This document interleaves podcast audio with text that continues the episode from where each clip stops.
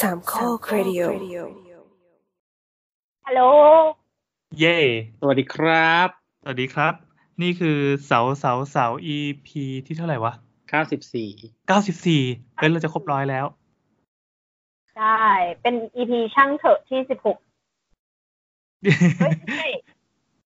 เออเราก็เราก็ทำช่างเถิดกันมาถึงสิบกว่าครั้งสิบหกครั้งแล้วนะ ช่างเถิดเนี่ยมันเป็นรายการย่อยของสาวๆๆอีกทีหนึ่งเอาไว้ตอบปัญหาจากทางบ้านแล้วก็บางทีก็เอาไว้ระบายอารมณ์ของเรากันเองนะครับ อืม อ่ะ จริง ตอน ก็ นี้ก็ ระ เป็ บาน ยเรื่อยๆอยู่แล้ว ใช่ใช่ใช่จริงๆ เราก็พูดนอกโลกนอกเรื่องอะไรไปเรื่อยพอดีมีท่านผู้ฟังที่เขาเสนอมาอันนี้เราเราขอบคุณนะ คือเขาเสนอมาว่าอ่ารายการน่าจะเป็นแบบจัดให้กระชับกระชับหน่อยแบบ ชั่วโมงหนึ่งร้อยร้อยนาทีร้อยี่สิบนาทีอะไรเงี้ยจริง อืม ตอนหนึ่งอีพีเขาก็แบบเออจะฟังโดยโดยที่แบบไม่ต้องมานั่งติดตามมาก ซึ่งเราเห็นด้วย แต่เราทำไม่ได้ ใช่ใช่ บอกเลยว่าเรา ขี้เกียจ เรา แต่ยาวเหมือนพ่อครับ อุ้ย อ่าโดนแมวข่อยแล้ว แต่ว่าคือประมาณว่าเกินสองชั่วโมงอ่ะ มันดูเป็นการทำอะไรที่นานเว้ยเราก็ใช้ใช้วิธีแบบสองชั่วโมงสำหรับแบบหนังเรื่องหนึ่งสองชั่วโมงสำหรับผ่อนคลายอ่ะสองชั่วโมงสำหรับทำนู่นทำนี่อะไรอย่างเงี้ยเราก็ตัดทีละสองสองเหมือนกันคือถ้านานเกินสองชั่วโมงเรารู้สึกว่ามันเป็นอะไรที่เป็นก้อนใหญ่ละ เออมันเป็นภาระในการติดตามอะไรอย่างนี้นะ เดี๋ยวก่อนเมื่อกี้แมวทำไมล้ม ขอตั้งไมค์ใหม่ อ่าโอเค เสียงกลับมาเหมือนเดิมละ นี่คือไม้ใหม่ของเราใช่ไหม เนี่ยน้ำเสียงน้ำไม่ดีเลยว่ะ เสียงน้ำกระตุกกระตุกอะ เฮ้ย ตัวได้ยินปะ เมื่อกี้อพี่ก็หายไปเหมือนกัน เหรอ ใช่เสียงพี่หายไปแป๊บหนึ่ง เนี่ย อันนี้ก็เลยเป็นเป็นเป็นประเด็นของอีพีนี้ด้วย เรายกเรายกว่าเป็นปัญหาเลยแล้วกัน คือจะบอกว่า คือ สอบ เน็ต เข้า บ้าน สอบ พี่เขาไม่จ่ายตังค์ให้ซัพพลายเออร์เปล่า ออ ที่เขาเป็นประเด็นกันอยู่เนี่ย เออใช่ใช่ใช่ใช่ใช่เราต่างใช้ยี่ห้อเดียวกันเปล่าวะ ไม่ตัวใช้สี เรา เขีคยน ว ละยี่ห้อเหรอ อะไรอะไรนะน้ำใช้อะไร ใช้ ใช้สี ทู แดง น้ำใช้สีแดง ตัวใช้ อืม สีเขียวนะครับ ของเรามีสีอะไรวะ น้ำเงินตุ่นตุ่นและส้ม อืม อ่ะ ตอนเนี้ยเราอยู่กันคนละที่เนาะ แล้วก็ เออแล้วก็อัดกันผ่านสกายเหมือนกับช่างเถอะ EP อื่น ๆ ที่ผ่านมาทุก ๆ ครั้ง แต่วันเนี้ยมันเป็นช่วงที่ เน็ตมันเป็นเฮี้ยอะไรไม่รู้ ทุก เออ ไม่ คน รู้เป็นอะไรอ่ะ เออเราเอ่อที่ผ่านมาเราก็พยายามจะฝ่าฟันกับอุปสรรคนะ แต่นี่เราใช้เวลาต่อสู้กันมาแบบเป็นชั่วโมงแล้วอะก็ยังพบว่าไม่สำเร็จ ดังนั้น เลยช่างเถอะ เราก็เลยช่างเถอะครับ EP นี้จะเป็นช่างเถอะที่ช่าง แม่งช่างเถอะจริง ๆ อ่ะแล้วก็ขอใช้เวลาช่วงนี้มานั่งเหมือนเหมือนเหมือนคุยแบบ คุยกันเรื่อยๆนะเมื่อเพื่อเพื่อเป็นเพื่อนกับคุณเวลาที่คุณกำลังฟังอยู่ ไม่ว่าจะฟังตอนทำงาน หรือว่าฟังต ต อ อน น ออ ดี กข้าง เจ นอก จริงๆนี่หว่า เออ อะไรแบบนั้นอะหรือไม่ก็ฟังก่อนน ดีอนเจมาตอนแบบตีสามอะไรอย่างเงี้ย เออ อะไรอย่างนั้น นะ ก็เป็นช่างเถอะแบบผ่อนคลายแล้วกัน เพราะว่าต้องต้องต้องขออภัยไปล่วงหน้าจริงๆที่เราไม่สามารถไปนั่งจัดรายการอยู่ด้วยกันได้ เพราะว่าทุกคนก็แบบ คือคือจะให้ออกจากบ้านไปนั่งเจอกันทุกอาทิตย์แม่งเหนื่อยมากเลย เอาเป็น สองอาทิตย์ครั้งก็พอแล้วไม่ได้อยากเจอกันมาก แล้วก็เนื่องจาก กรุงเทพเขตเก้า เนื่องจากตัวผมเองในในอาทิตย์นี้ก็ติดภารกิจแบบเสาร์อาทิตย์เนี้ยจะไม่อยู่บ้านก็เออเฮ้ยเราพูดอย่างนี้แล้วจะมีโจรมาขึ้นบ้านมาวะ เป็นไปได้ เฮ้ยเราไม่อยู่แต่หมาบ้านเราไม่งโหดมากเว้ย ตัวเล็กๆอะนะ เออตัวเล็กอะ มีน้องแมวด้วย เออ เอาไม่เป็นไร ก็เอาไงดี เอาไงเราจะตอบคำถามไหม เราจะตอบคำถามไหม เราตอบคำถามแล้วกัน จะรอดปะวะ ทูคอนเนคชั่นอะทูคอนเนคชั่นแล้วอะ น้ำมันขึ้นอย่างนี้เหรอ พวกคอนเน็ชันนะ ของเราปกติ เราก็ปกติ เป็นที่เราแล้วเนี่ย ใช่ใช่นอกจากเราจะอยู่ไกลกันแล้ว เน็ตที่เราใช้ก็ต่างเป็นศัตรูกันด้วยนะครับ อืม ดังนั้นวันนี้เป็นการเหมือนเป็นการพิสูจน์ความสามารถของเน็ตแต่ละเจ้าแล้วกันนะ ถ้าคุณฟังตอนเนี้ย แล้วเสียงใครที่นิ่มลื่นที่สุด คุยฟังได้ตลอดไม่มีสะดุดก็ขอให้เลือกเน็ตเจ้านั้น แล้ว เพรู้ราะว่า สึกว่าอีนี่ไม่รอดแน่เลยอ่ะ เพราะว่าทุกวันนี้ก็โทรไปด่าไปกับคอเป็นเบอร์บ่อย ของน้ำเป็นเน็ตสีแดงนะครับ เน็ตสีแดงอ่ะหรือว่าถ้าอยากให้แบบมีปัญหาไม่ด่าก็ก็สามารถมาสปอต ส เรา ปอน ได้ เซอร์ได้นะครับ ครับ แล้วโอเค เราโลรูปปากทำท่ามินิฮาร์ด นะครับ โอเคไหนๆพูดถึงสปอนเซอร์เอาสปอนเซอร์มาเลยละกันครับ ครับผม ว่าขาย แบบนี้มันขายได้ด้วยเหรออ่าขายขายขาย สปอนเซอร์ของเรานะครับ ผลิตภัณฑ์น้ำยาบ้วนปากเอมไทยนะครับ ส่วนผสมจาก วัตถุดิบออร์แกนิกธรรมชาติ และเกลือหิมาลายันสีชมพูนะครับ เป็นช่วยฆ่าเชื้อเป็นสารฆ่าเชื้อจากธรรมชาตินะครับ โดยไม่ต้องใช้สารสังเคราะห์นะครับ ก็สามารถใช้ได้เอ่อทุกวันหรือว่าจะใช้ตอนแบบกลางวันอะไรอย่างงี้ตอนที่เราหลังทานอาหารเสร็จเนาะแล้วไม่มีเวลาแปรงฟันอะไรอย่างงี้นะครับ ก็หาซื้อได้ที่ตามซูเปอร์มาร์เก็ตแล้วก็ซื้อออนไลน์ก็ได้เย่ อืม ครับ ได้ครับ ขอบคุณเอ็มไทยนะครับ สามารถหาซื้อได้ตามซูเปอร์ทั่วไปนะตกลงเมื่อกี้เสียงของตัวรับลื่นไหมนะครับ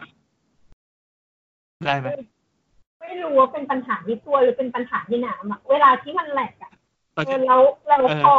เหมือนคลื่นมันมาพร้อมกันปุ๊บอะมันจะมีความเร่งสองเท่าของที่ผ่านมาเมื่อกี้อะที่มันจะช้า อ๋อ มันจะยืดยืดๆแล้วก็หดหดๆอะไรอย่างนี้ใช่ไหม เป็นปัญหาที่น้ำนั่นแหละ อืมสรุปว่าเป็นปัญหาที่น้ำนะครับ ดังนั้น EP นี้ถ้าเกิด ๆดู ว่า เตรียมรับโทรศัพท์กูได้เลย ไม่ได้ออกชื่อไปแล้วอะ เออเออ ก็จะไป โอเค เปลี่ยนโปรเน็ตอยู่เนี่ย เหมือนมันมีคือ คือเราคิดว่าที่เราจ่ายอยู่มันถูกแล้วมันมีถูกกว่านั้นอีก หืม ก็คือเห ค มื น อน ใน ทุก บ้านเงี้ยเหรอ เออเหมือนทุกวันนี้เราใช้แบบแปดสิบสามสิบมั้ง อืมอืม มันประมาณแบบสี่ร้อยเก้าสิบาท แล้วก็มีแบบกล่องเพย์บ็อกใช่ไหมกล่องที เฮ้ยนี่โคตรถูกเลยนะ เออ คือมันมีโปรอีกอันนึงไว้ยเป็นเหมือนแบบโปรพ่วงอะแม็กสปีดแล้วไม่รู้ว่าแต่เราลดครึ่งราคา อืม ก็คือเหมือน 999 อ่ะ แล้วก็เน็ตแบบจำไม่ได้ว่าร้อยหรือ 200 นั่นแหละ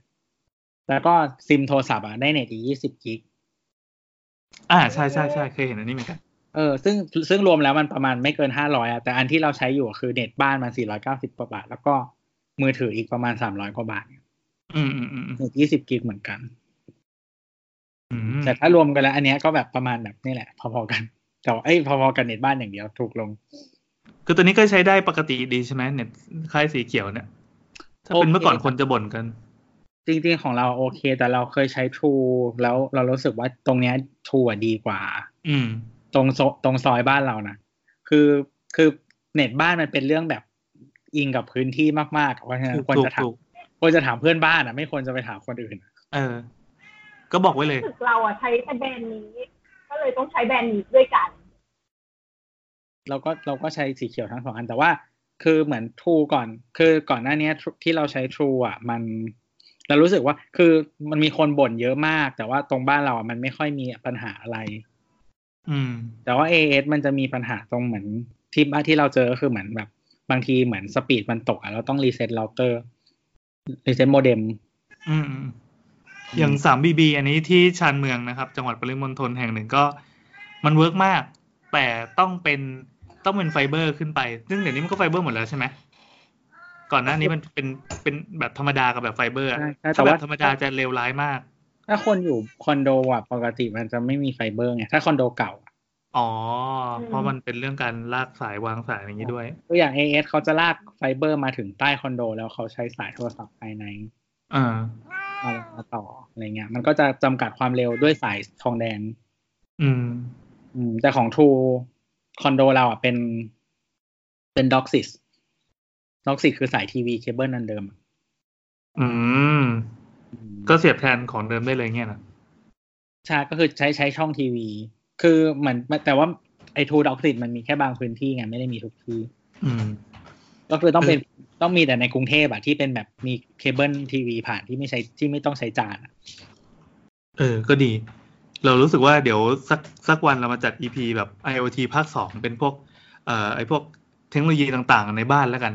อืม น่าหนุกน่าหนุก คือพอพูดเรื่องนี้เราเราเราเราแบบเออต่อยอดได้เย่ ครับ ส่วนน้ำก็จะนั่งงงๆเหมือนเดิมใช่ไหม ครับ เป็น โอ้ ปล่อยให้เนิร์ดคุยกัน โอเค เรามีอะไรมาคุยกันบ้างเนี่ย EP นี้ เดี๋ยวก่อนเดี๋ยวก่อนตัดเข้าเพลงก่อนไหม มา เพลง เข้า นี้ไอาจจะบอกว่าเวอร์ชันนี้สเกตตี้ตั้งใจทำมากอ่ะตัดเข้าเพลงครับ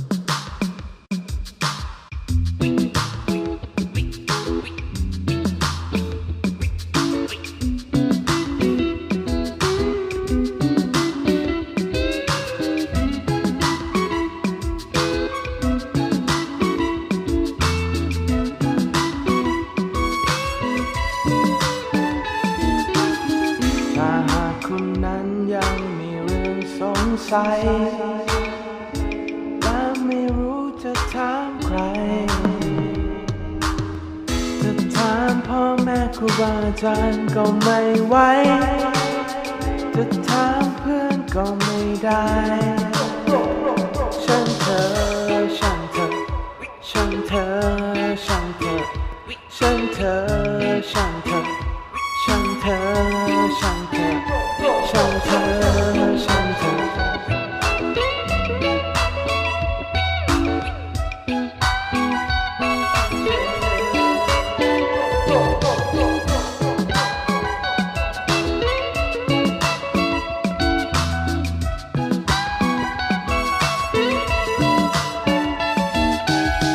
ช่างเถอะ เย่ เย่คือเราจะบอกว่าเพลงเมื่อกี้เป็นเวอร์ชันเรกเก้นะครับ เหมือนฟังแล้วก็แบบล่องลอยล่องลอยนะ เหมือนคุณสเก็ตตี้กำลัง เสพสารเสพติดอะไรอยู่สักอย่าง ไม่ใช่ เราพูดแบบนี้ในรายการได้หรอวะไม่ได้ใช่ไหม กั โอ ญ เค ชาแมวไง เออใช่แคทนิปเนี่ย เออ เราซื้อแคทนิปมา นี่ เป็นไงมั่ง จะให้ดู เล่ นี่ น ใน ใน จ จ อ อ ในจอที่กำลังอัดกันอยู่เนี่ยวะไม่จอหายไปไหนหมด เปรย์เหรอ มันมีหลายแบบ อันนี้มันเป็นแบบสเปรย์ปรากฏว่าเอามาฉีดปั๊บแมวแม่งหนีเหม็นมากมันบอก จริงอ่ะ ไม่รู้หยิบมาผิดเปล่าเป็นสเปรย์ไล่แมวปะเขาก็เขียนว่าแคทนิปนะ เฮ้ย เอิ่ม พี่ดูเป็นทาสแมวไปแล้วอ่ะ ไม่ก็นิดหน่อยนะ มันจะมีหลายแบบ เออมันจะมีแบบ ไใช้แบบดังอื่นเลยนอกจากแบบสดอ่ะ เออเออเออปกติมันจะมีแบบสดแบบแบบแห้งแบ เอบ อเพิ่งเห็นแบบ เป็นกัญชาประเภทต่างๆอ่ะ อันนี้คือแปลรูปแล้วว่าเป็นแบบสเปรย์ พอฉีดปั๊บ อ้ามานี่มานี่นี่นี่แบบกะว่าให้มันมาคอเคลียร์ใช่ป่ะ แมงหนี ลองใหม่ ฉีดบนเบาะนอน มันดีดออกจากเบาะหนีไปเลย บางทีแบบฉีดใส่เท้าตัวเองเนี่ย ซึ่งปกติมันจะมาคอเคลียร์ ไม่มาอีกเลย มันแบบว่ากลินฉุนเกินไป เออ สงสัย แต่มันไม่ คือขนาดแห้งแล้วมันก็ยังไม่มาดม อืม นะครับ ดังนั้นเดี๋ยวลองหาแมวฝรั่งเอาไว้เป็นเหยื่ออีกทีหนึ่ง เคยใช้แบบสดก็คือ แต่ตอนนั้นอยู่เมืองนอกเนาะก็ เหมือนคือมันแบบเหมือนมันขึ้นตามข้างทางทั่วไปอะเราก็เด็ดเด็ดๆมาให้มันเล่น เออ คือต้องบี้ให้มันเละก่อน เอา ปะ แล้ แล้ว วป้ายใต้จมูกอะไรอย่างเงี้ย แล้วเวลามันมากัด มันมาอะไรนั้นจะอยู่ที่แบบรากของมันจะหอมมากสำหรับแมว ถือไว้มันก็กระโดดงับแล้วก็ แต่เวลาคนเวลาคนไปดมอ่ะมันจะฉุนมากเว้ยมันเป็นกลิ่นที่ไม่ได้สบายจมูกสำหรับคนอ่ะ เราก็ถือแล้วมันก็แบบวิ่งตาม แต่ให้ต้องให้มันชิมนิดนึงก่อน มันจะได้แบบรู้สึกว่าต้อง การ อ๋อเหรอ เออเออแต่อยากได้ต้นสด ดังนั้นถ้าใครมีปุ้นสำหรับแมวแมวนะครับ สามารถส่งมาได้ครับเป็นสปอนเซอร์รายการเรา อะไรวะ อะไรนะเมื่อกี้จะคุยถึงไหน นี่จะบอกว่าอยู่ดีๆน้ำก็เสียงดีขึ้นมาก เมื่อกี้ ใช่ ที่เราบ่นเรื่องปัญหาเน็ตมาตลอดว่าเอยแบบทำไมเสียงมันกระป๋องมีการดีลงดีเลยน้ำก็บ่นว่าเสียงแบบตัวกระตุกพี่แอนหายไปเลย สรุปว่า ตอนนี้ ไอ น้ำ ซีจีแล้วครับ ครับ ตัดเน็ตตัวเองตัดเน็ตสีแดงทิ้งแล้วก็เปลี่ยนมาใช้ เน็ตสีแดงดิเหมือนกันแต่ เป็น เป็นสีแดงเหมือนกัน แต่เสียงน้ำแบบเสียงดีมาก คือสกายเนี่ยมันมันมันมันมันคงเช็คว่ามันสามารถอะไรนะ เช็ค transfer rate ได้อะแล้วก็ปรับคุณภาพเสียงให้เหมาะกับกับกับไอตัวความเร็วของเน็ตที่ใช้อยู่ตอนนั้นน้ำก็เลยเป็นเสียงแบบ HD สุด เดี๋ยวมึงเจอกู เดี๋ยวมึงเจอกูเน็ตสีแดงอ่ะ ๆ จะทำอะไรได้จะทำอะไรได้ จริงๆก็ไปหลอกเขาว่าจะย้ายค่ายเดี๋ยวเขาก็ลดราคาให้ครึ่งนึง นี่นี่โปร 50%ย้ายค่ายของสีแดงมือถือแล้วนะกำลังจะหมดเดือนนี้แหละ เหรอ ต้องต้องบอกให้มันมีสเต็ปการคุยว่ายังไงการย้ายค่าย ไม่จริงๆอ่ะวิธีที่ตัวเจอเร็วที่สุดแล้วไม่ต้องคุยเลยก็คืออา พิมพ์เข้าไปในพันทิปอินบ็อก เหรอ ภายในสิบนาทีโทรมาหาเลย โทรมาเลยใช่ไหมเออโอเค เหมือนมีคนบอกเหมือนกันว่าสรุปแล้วแบบต้องเป็นคนที่เข้าถึงพันทิปและมีแอคเคาท์พันทิปใช่ไหม ถึงจะ ใช่ สามารถรับสิทธิ์เอ่อราคาโทรศัพท์ที่ที่ดูแบบเหมาะสมได้อะไรเงี้ย ใช่ แต่แล้วคนจะหา ตอน ข้อมูลก่อนแล้วคนหาข้อมูลอย่างเช่นว่าแบบ มีคนมีโปรอะไรยังไงที่เขาได้ลดมาแล้วเราก็แคปมา อ่าอ่าอ่า ว่าอยากได้โปรนี้ครับ ส่งไปใน หรือ Inbox หรือเราคนขู่เลยว่าแบบเราจะย้ายสีแล้วนะ ไม่ไม่เค อ้ ยขู่เลย ก็ตอนตอนที่น้ำจะไปเปลี่ยนโปรอะให้ให้กดให้ได้โปรที่ถูกที่สุดอ่ะน้ำก็ถือ เออ โบรชัวร์ของอีกค่ายหนึ่งไปเลย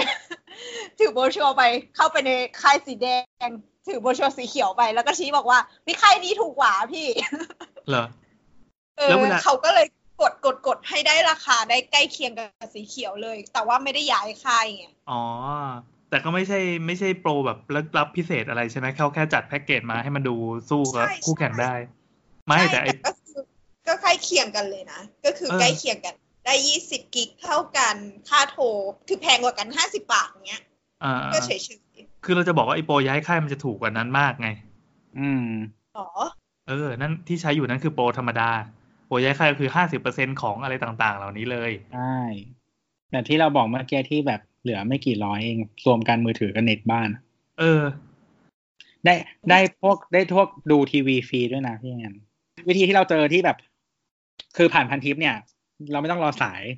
อ่า ไม่ต้องพยายามคอนวินซิ่ง call center เนี่ยออกปะว่าแบบ เออ ใช่ใช่ใช่ใช่ จะย้ายค่ายแล้วนะ นู่นนี่นั่นอะไรเงี้ย ขอ ก็พิมพ์ไปในพันทิปเลย ขอขอรูปประโยคเลยได้ไหมว่าเราต้องพิมพ์เขาอะไรเป็นเทมเพลตมาเลย ปกติก็กรอบรูปกรอบรูปโปรอ่ะ อ่า ที่ที่แบบพี่คนอื่นเขาได้อะแล้วก็บอกว่าแบบ พอดีอยากได้โปรแบบนี้ครับ อ๋อ คือเราจะต้องเห็นไอโปรย้ายค่ายอันนี้ก่อน แล้วก็อยากได้บ้าง ใช่มันจะเอฟเฟกตีฟที่สุด แล้วแล้วแล้วแล้ว เคยท แล้ว ดลองมา จะอย่างนี้ได้ไหมเราบอกว่าเออแบบขอโทษนะครับ พอดีผมจะย้ายค่ายไปค่ายนี้ แล้วก็แบบเขามีโปรโปรย้ายค่ายเป็นราคานี้ เราขอโปรราคาประมาณนี้ของค่ายคุณได้ไหมอะไรเงี้ย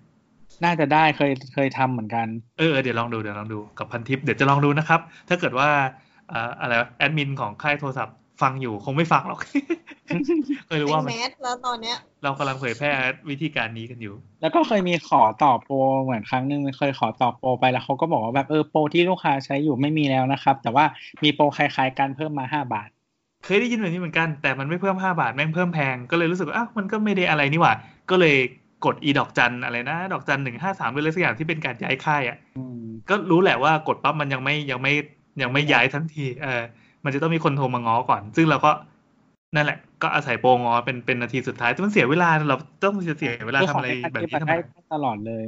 อืม แล้วก็เหมือนเคยขออ๋อเคยขอที่เคยเล่าเหมือนเคยเล่ามันก่อนในโปรเน็ตบ้านนี่แหละ เหมือนแบบ อืม ตอนช่วงแรกอ่ะเราได้โปรย้ายค่ายแบบย้ายมาจากทูใช่ไหม อ่า อือฮึ ห้าสิบเปอร์เซ็นประมาณหกเดือน โอ้โหเออเออแล้วไงต่อ แล้วทีนี้เหมือนมันก็ขึ้นราคามาอะไรอย่างเงี้ย ซึ่งมันแพงตอนนั้นเหมือนมันประมาณแบบหกเจ็ดร้อยอะไรอย่างเงี้ย อืม แล้วก็บอกเขาว่าแบบเนี่ยเหมือนแบบมีคือเห็นว่ามันมีโปรถูกกว่านี้ที่ลดความเร็วอะ่ะ ก็บอกว่าแบบขอลดความเร็วได้ไหมาขอเปลี่ยนโปรเป็นแบบโปรที่ถูกลงแบบลดความเร็ว อ่า เออพนักงานเขาก็บอกว่าอ๋อเปลี่ยนโปรไม่ได้ครับ แต่ลดราคาได้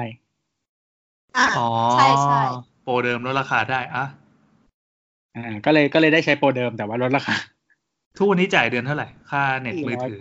มั้งอ๋อ สี่ร้อยเก้าสิบ ค่เน็ตบ้าน เน็ตมือถือสามร้อยสี่สิบห้าบาทมั้ง โอ้โห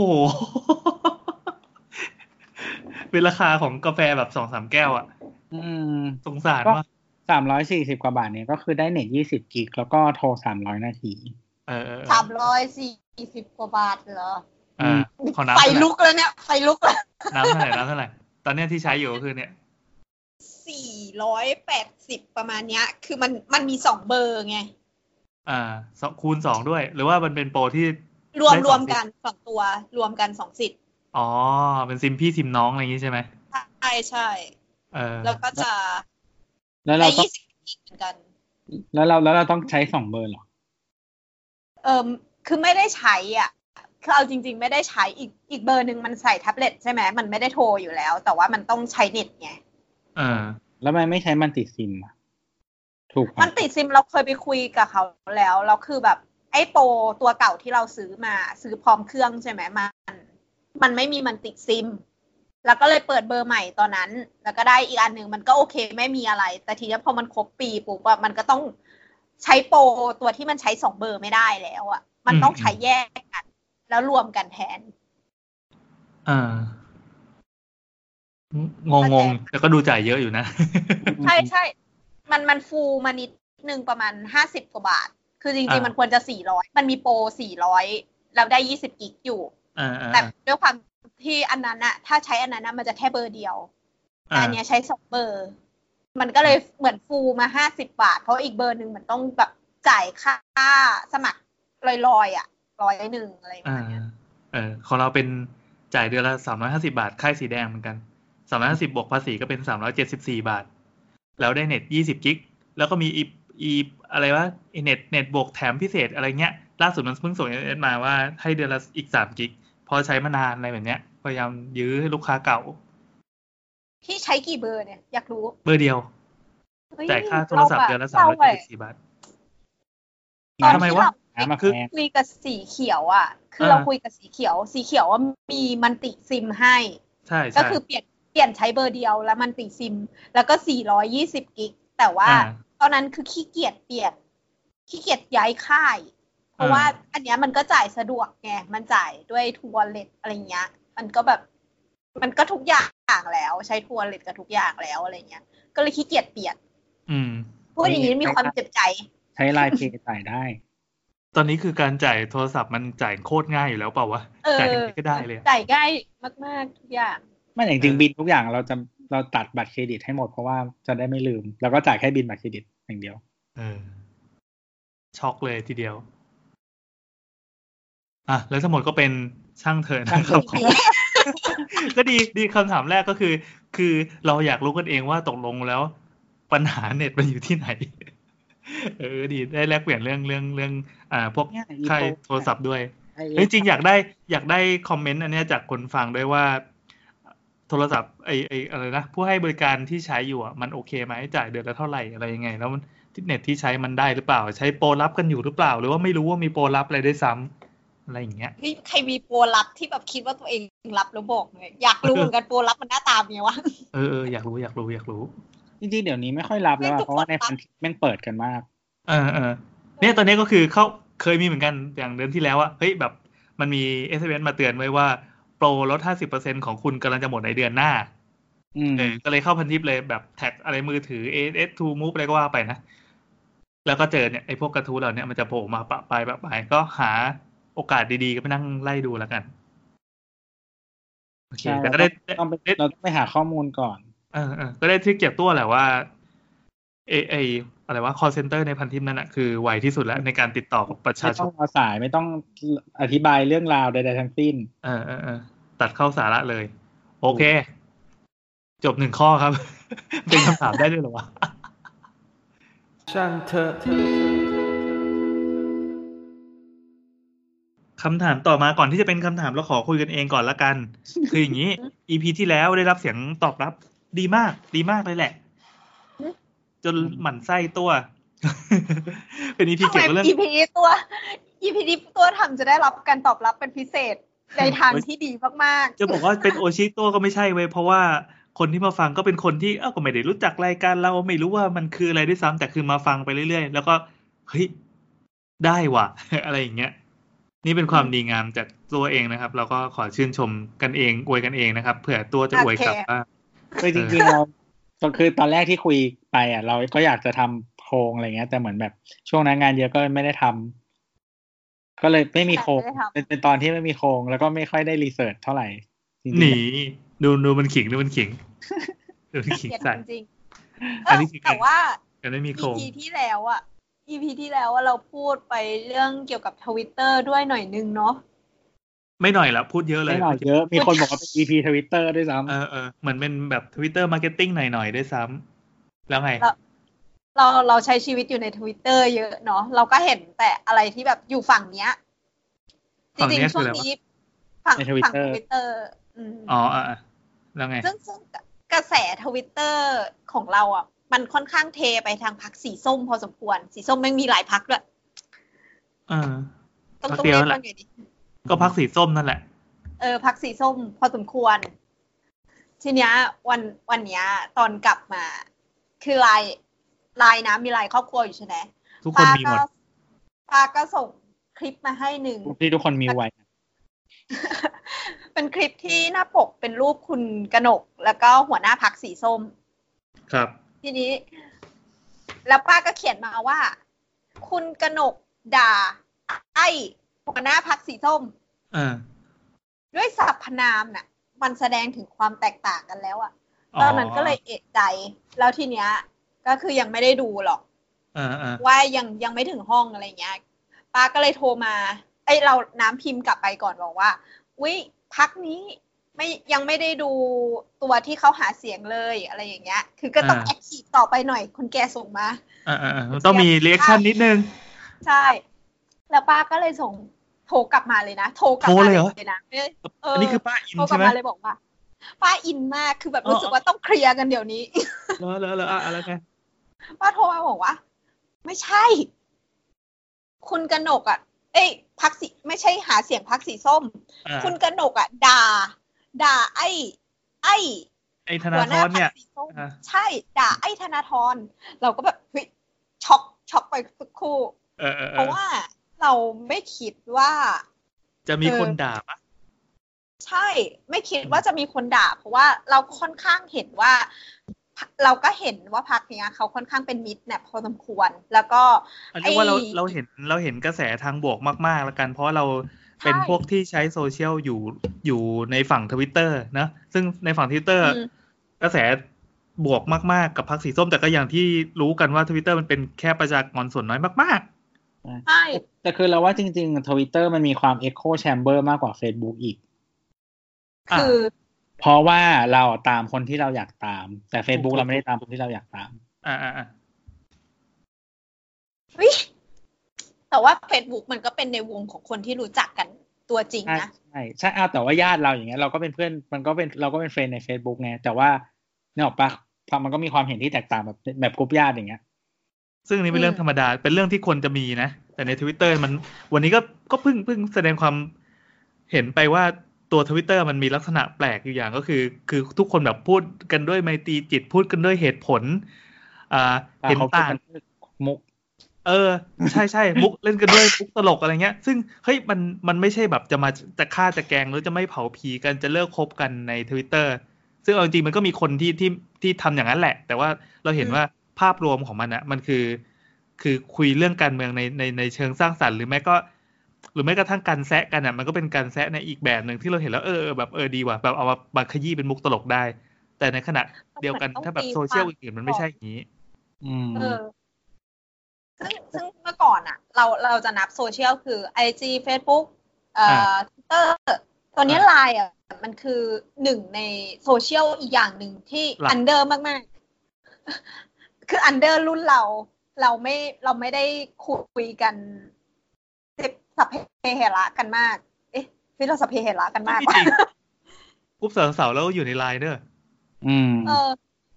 แต่เราจะชอบแคปทวิตเตอร์ไม่ก็ส่งลิงก์ทวิตเตอร์มาแล้วก็คุยกัน เออ ใช่ คือเรายังคุยกันในโลกของทวิตเตอร์นะ เพียงแต่ว่าเราใช้แอปพลิเคชัน Line เฉย อ่า ก็ซึ่งก็ แต่ใน ก็คือเราใช้ไลน์ป่าวะ ๆ ใช่ แต่ว่าเราคุยกันในโลกของทวิตเตอร์นะ เรางงกับน้ คือมันมันมันยังเป็นมันยังเป็นมิติของทวิตเตอร์อะเรายังคุยกันเรื่องท็อปิกของทวิตเตอร์อยู่อะไร ำ อ อ๋อย่าง อ๋ เงี้ อย อ๋ออ่าอ่าโอเค เพียงแต่เราย้ายแอปพลิเคชันไปเฉยๆ แต่ในขณะที่กรุ๊ปไลน์ผู้ใหญ่อะกรุ๊ปไลน์ ลง ผู้ใหญ่อะเขาจะเป็นอีกโทนหนึ่งเลย อ่าเราเข้าใจเราพยายามจะเรียบเรียงก็คือกรุ๊ปไลน์อ่าผู้โลกของผู้ใหญ่อะโลกออนไลน์ก็คือไลน์ ใช่ คำว่าออนไลน์แปลว่าไลน์จริงๆอะออนไลน์เลยอะแต่อย่างเราเนี้ย อืม เราก็คือเราก็คือเราที่สามารถไปโผล่ในแพลตฟอร์มอื่นๆเราไปเล่นเล่น Twitter แล้วก็เออแสดงแสดงความเห็นแบบนี้ อยู่ใน Facebook เราอาจจะแบบต้องคอยแบบคีปคอนเน็ชันจะต้องเจียมเนื้อเจียมตัวพูดภาพลักษณ์สวยหรูนิดนึงใน Instagram เราต้องโชว์รวย อืม ใน tinder เราต้องดึงข้อดีมาให้หมดอะไรแบบเนี้ย คือเหมือนเหมือนช่วงเนี้ย อืม เหมือนมีเพื่อนของเพื่อนมาถามด้วยอะว่าแบบทำไมช่วงนี้เราแอคทีฟใน Facebook อะไรเงี้ย อ่า เพราะปกติเราไม่เล่น Facebook เลยใช่ไหม เออเออ ใช่ใช่ เออเราไม่เล่น Facebook เลยเราเล่นแต่แบบทวิตเตอร์เป็นหลักอะไรเงี้ย ก็คือจริง ๆ แล้วอ่ะไม่มีอะไรก็คือเหมือนแบบ ที่ที่พิมพ์เรื่องการเมืองใน Facebook อ่ะก็คืออยากให้ญาติเห็น เออ เราคิดว่าใกล้ๆอ่ะเราจะพิมพ์คือตอนเนี้ยเราไม่อยากพิมพ์ เออเออน่าหนุกน่าหนุก ก็คือเหมือนคือเรารู้รู้สึกว่าเราไม่สามารถคุยในกลุ่มไลน์โดยตรงได้ อ่าอ่าอ่าอ่า อืม ต้องสะท้อนมาให้เห็นแบบเขาบางทีก็จะได้เห็นแล้วเออแบบรู้สึกเกรงใจหรืออะไรขึ้นมานิดนึง ใช่ใช่ใช่ เออว่ะเออว่ะ ก็เลยแบบอยากคืออยากให้ญาติญาติญาติเห็นอะไรอย่างเงี้ยให้แบบ อ่า อืม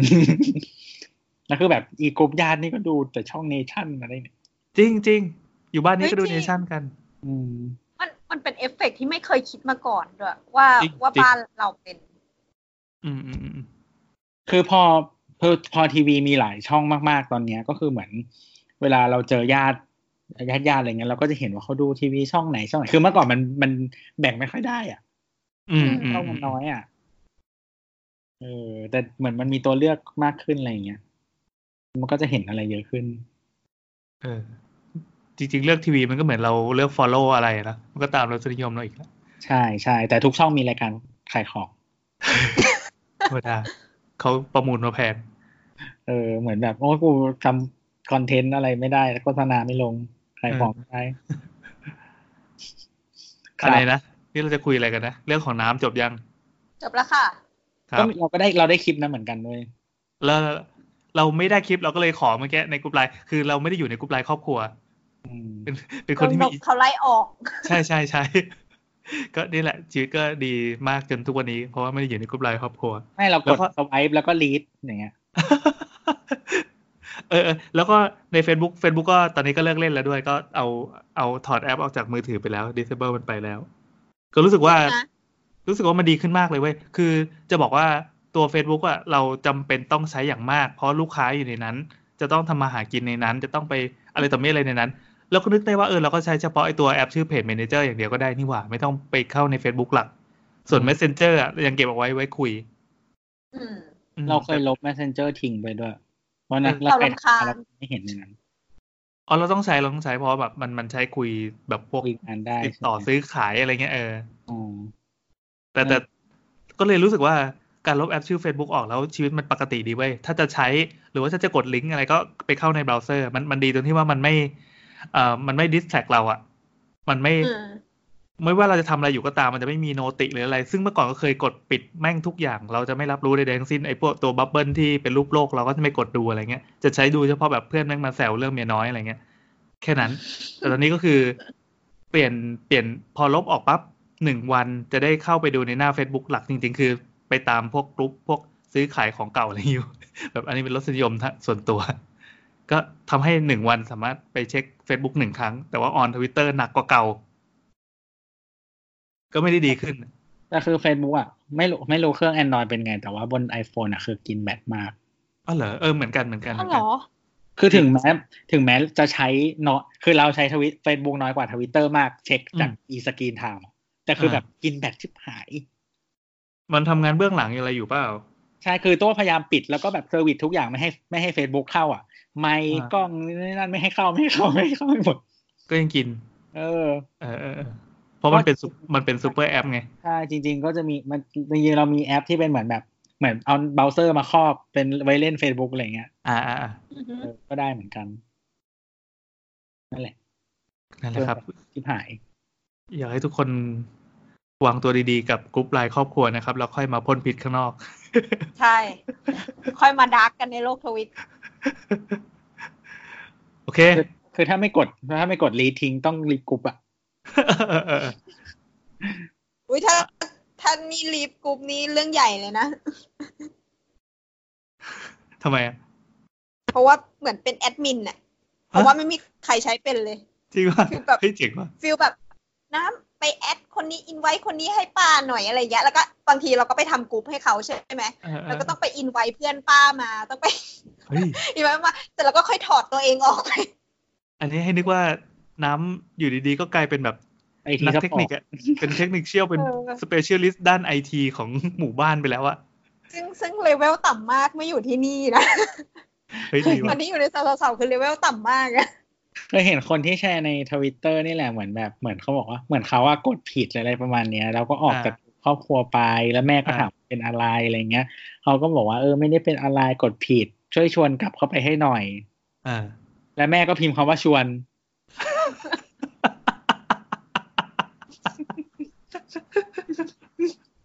แล้วคุณก็บอกว่าไม่ใช่ชวนแบบนี้ ชวนเข้ากลุ่มอะไรอย่างเงี้ย แล้วแม่ก็พยายามพิมพ์คำว่าชวนเข้ากลุ่มอะไรอย่างเงี้ยมาอยู่นะ เฮ้ยก็ได้ก็ได้ก็ได้ โอเค นั่นแหละ มา ครับ วันนี้เราจะสาระกันได้หรือยังวันเนี้ย ผ่านไปครึ่งชั่วโมง ได้ ถามอีก เออเฮ้ยดีดีดีนานๆจะเป็นอย่างนี้แบบไม่ต้องมีคำถาม โอเค ช่างเถอะ ต่อไปเป็นคำถามแรกจากคุณตะเบงชเวตี้นะคะ โอ้ผู้ฟังเจ้าเก่าของ ใช่ เรา แต่ว่าก็เป็นคำถามที่สืบเนื่องจากอีพีที่แล้วนะ อืม ขอเสนอสสสสถาปัตยกรรมการออกแบบกับการเลือกตั้ง หัวข้อเช่น รัฐสภาที่ดีควรเป็นยังไงคูหาควรหันหน้าออกหรือหันหน้าเข้า อืม รวมถึงช่างเถอะอีกหนึ่ง EP คำถาม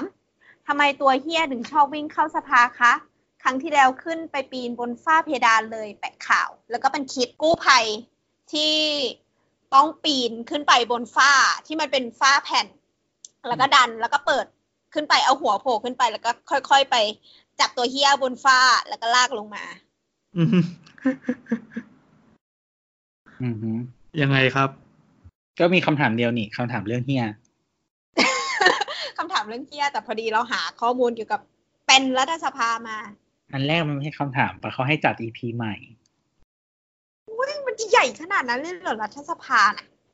ได้ เฮ้ยเราว่าก็เราว่าก็ได้นั่นแหละ วันหนึ่งก็คงมี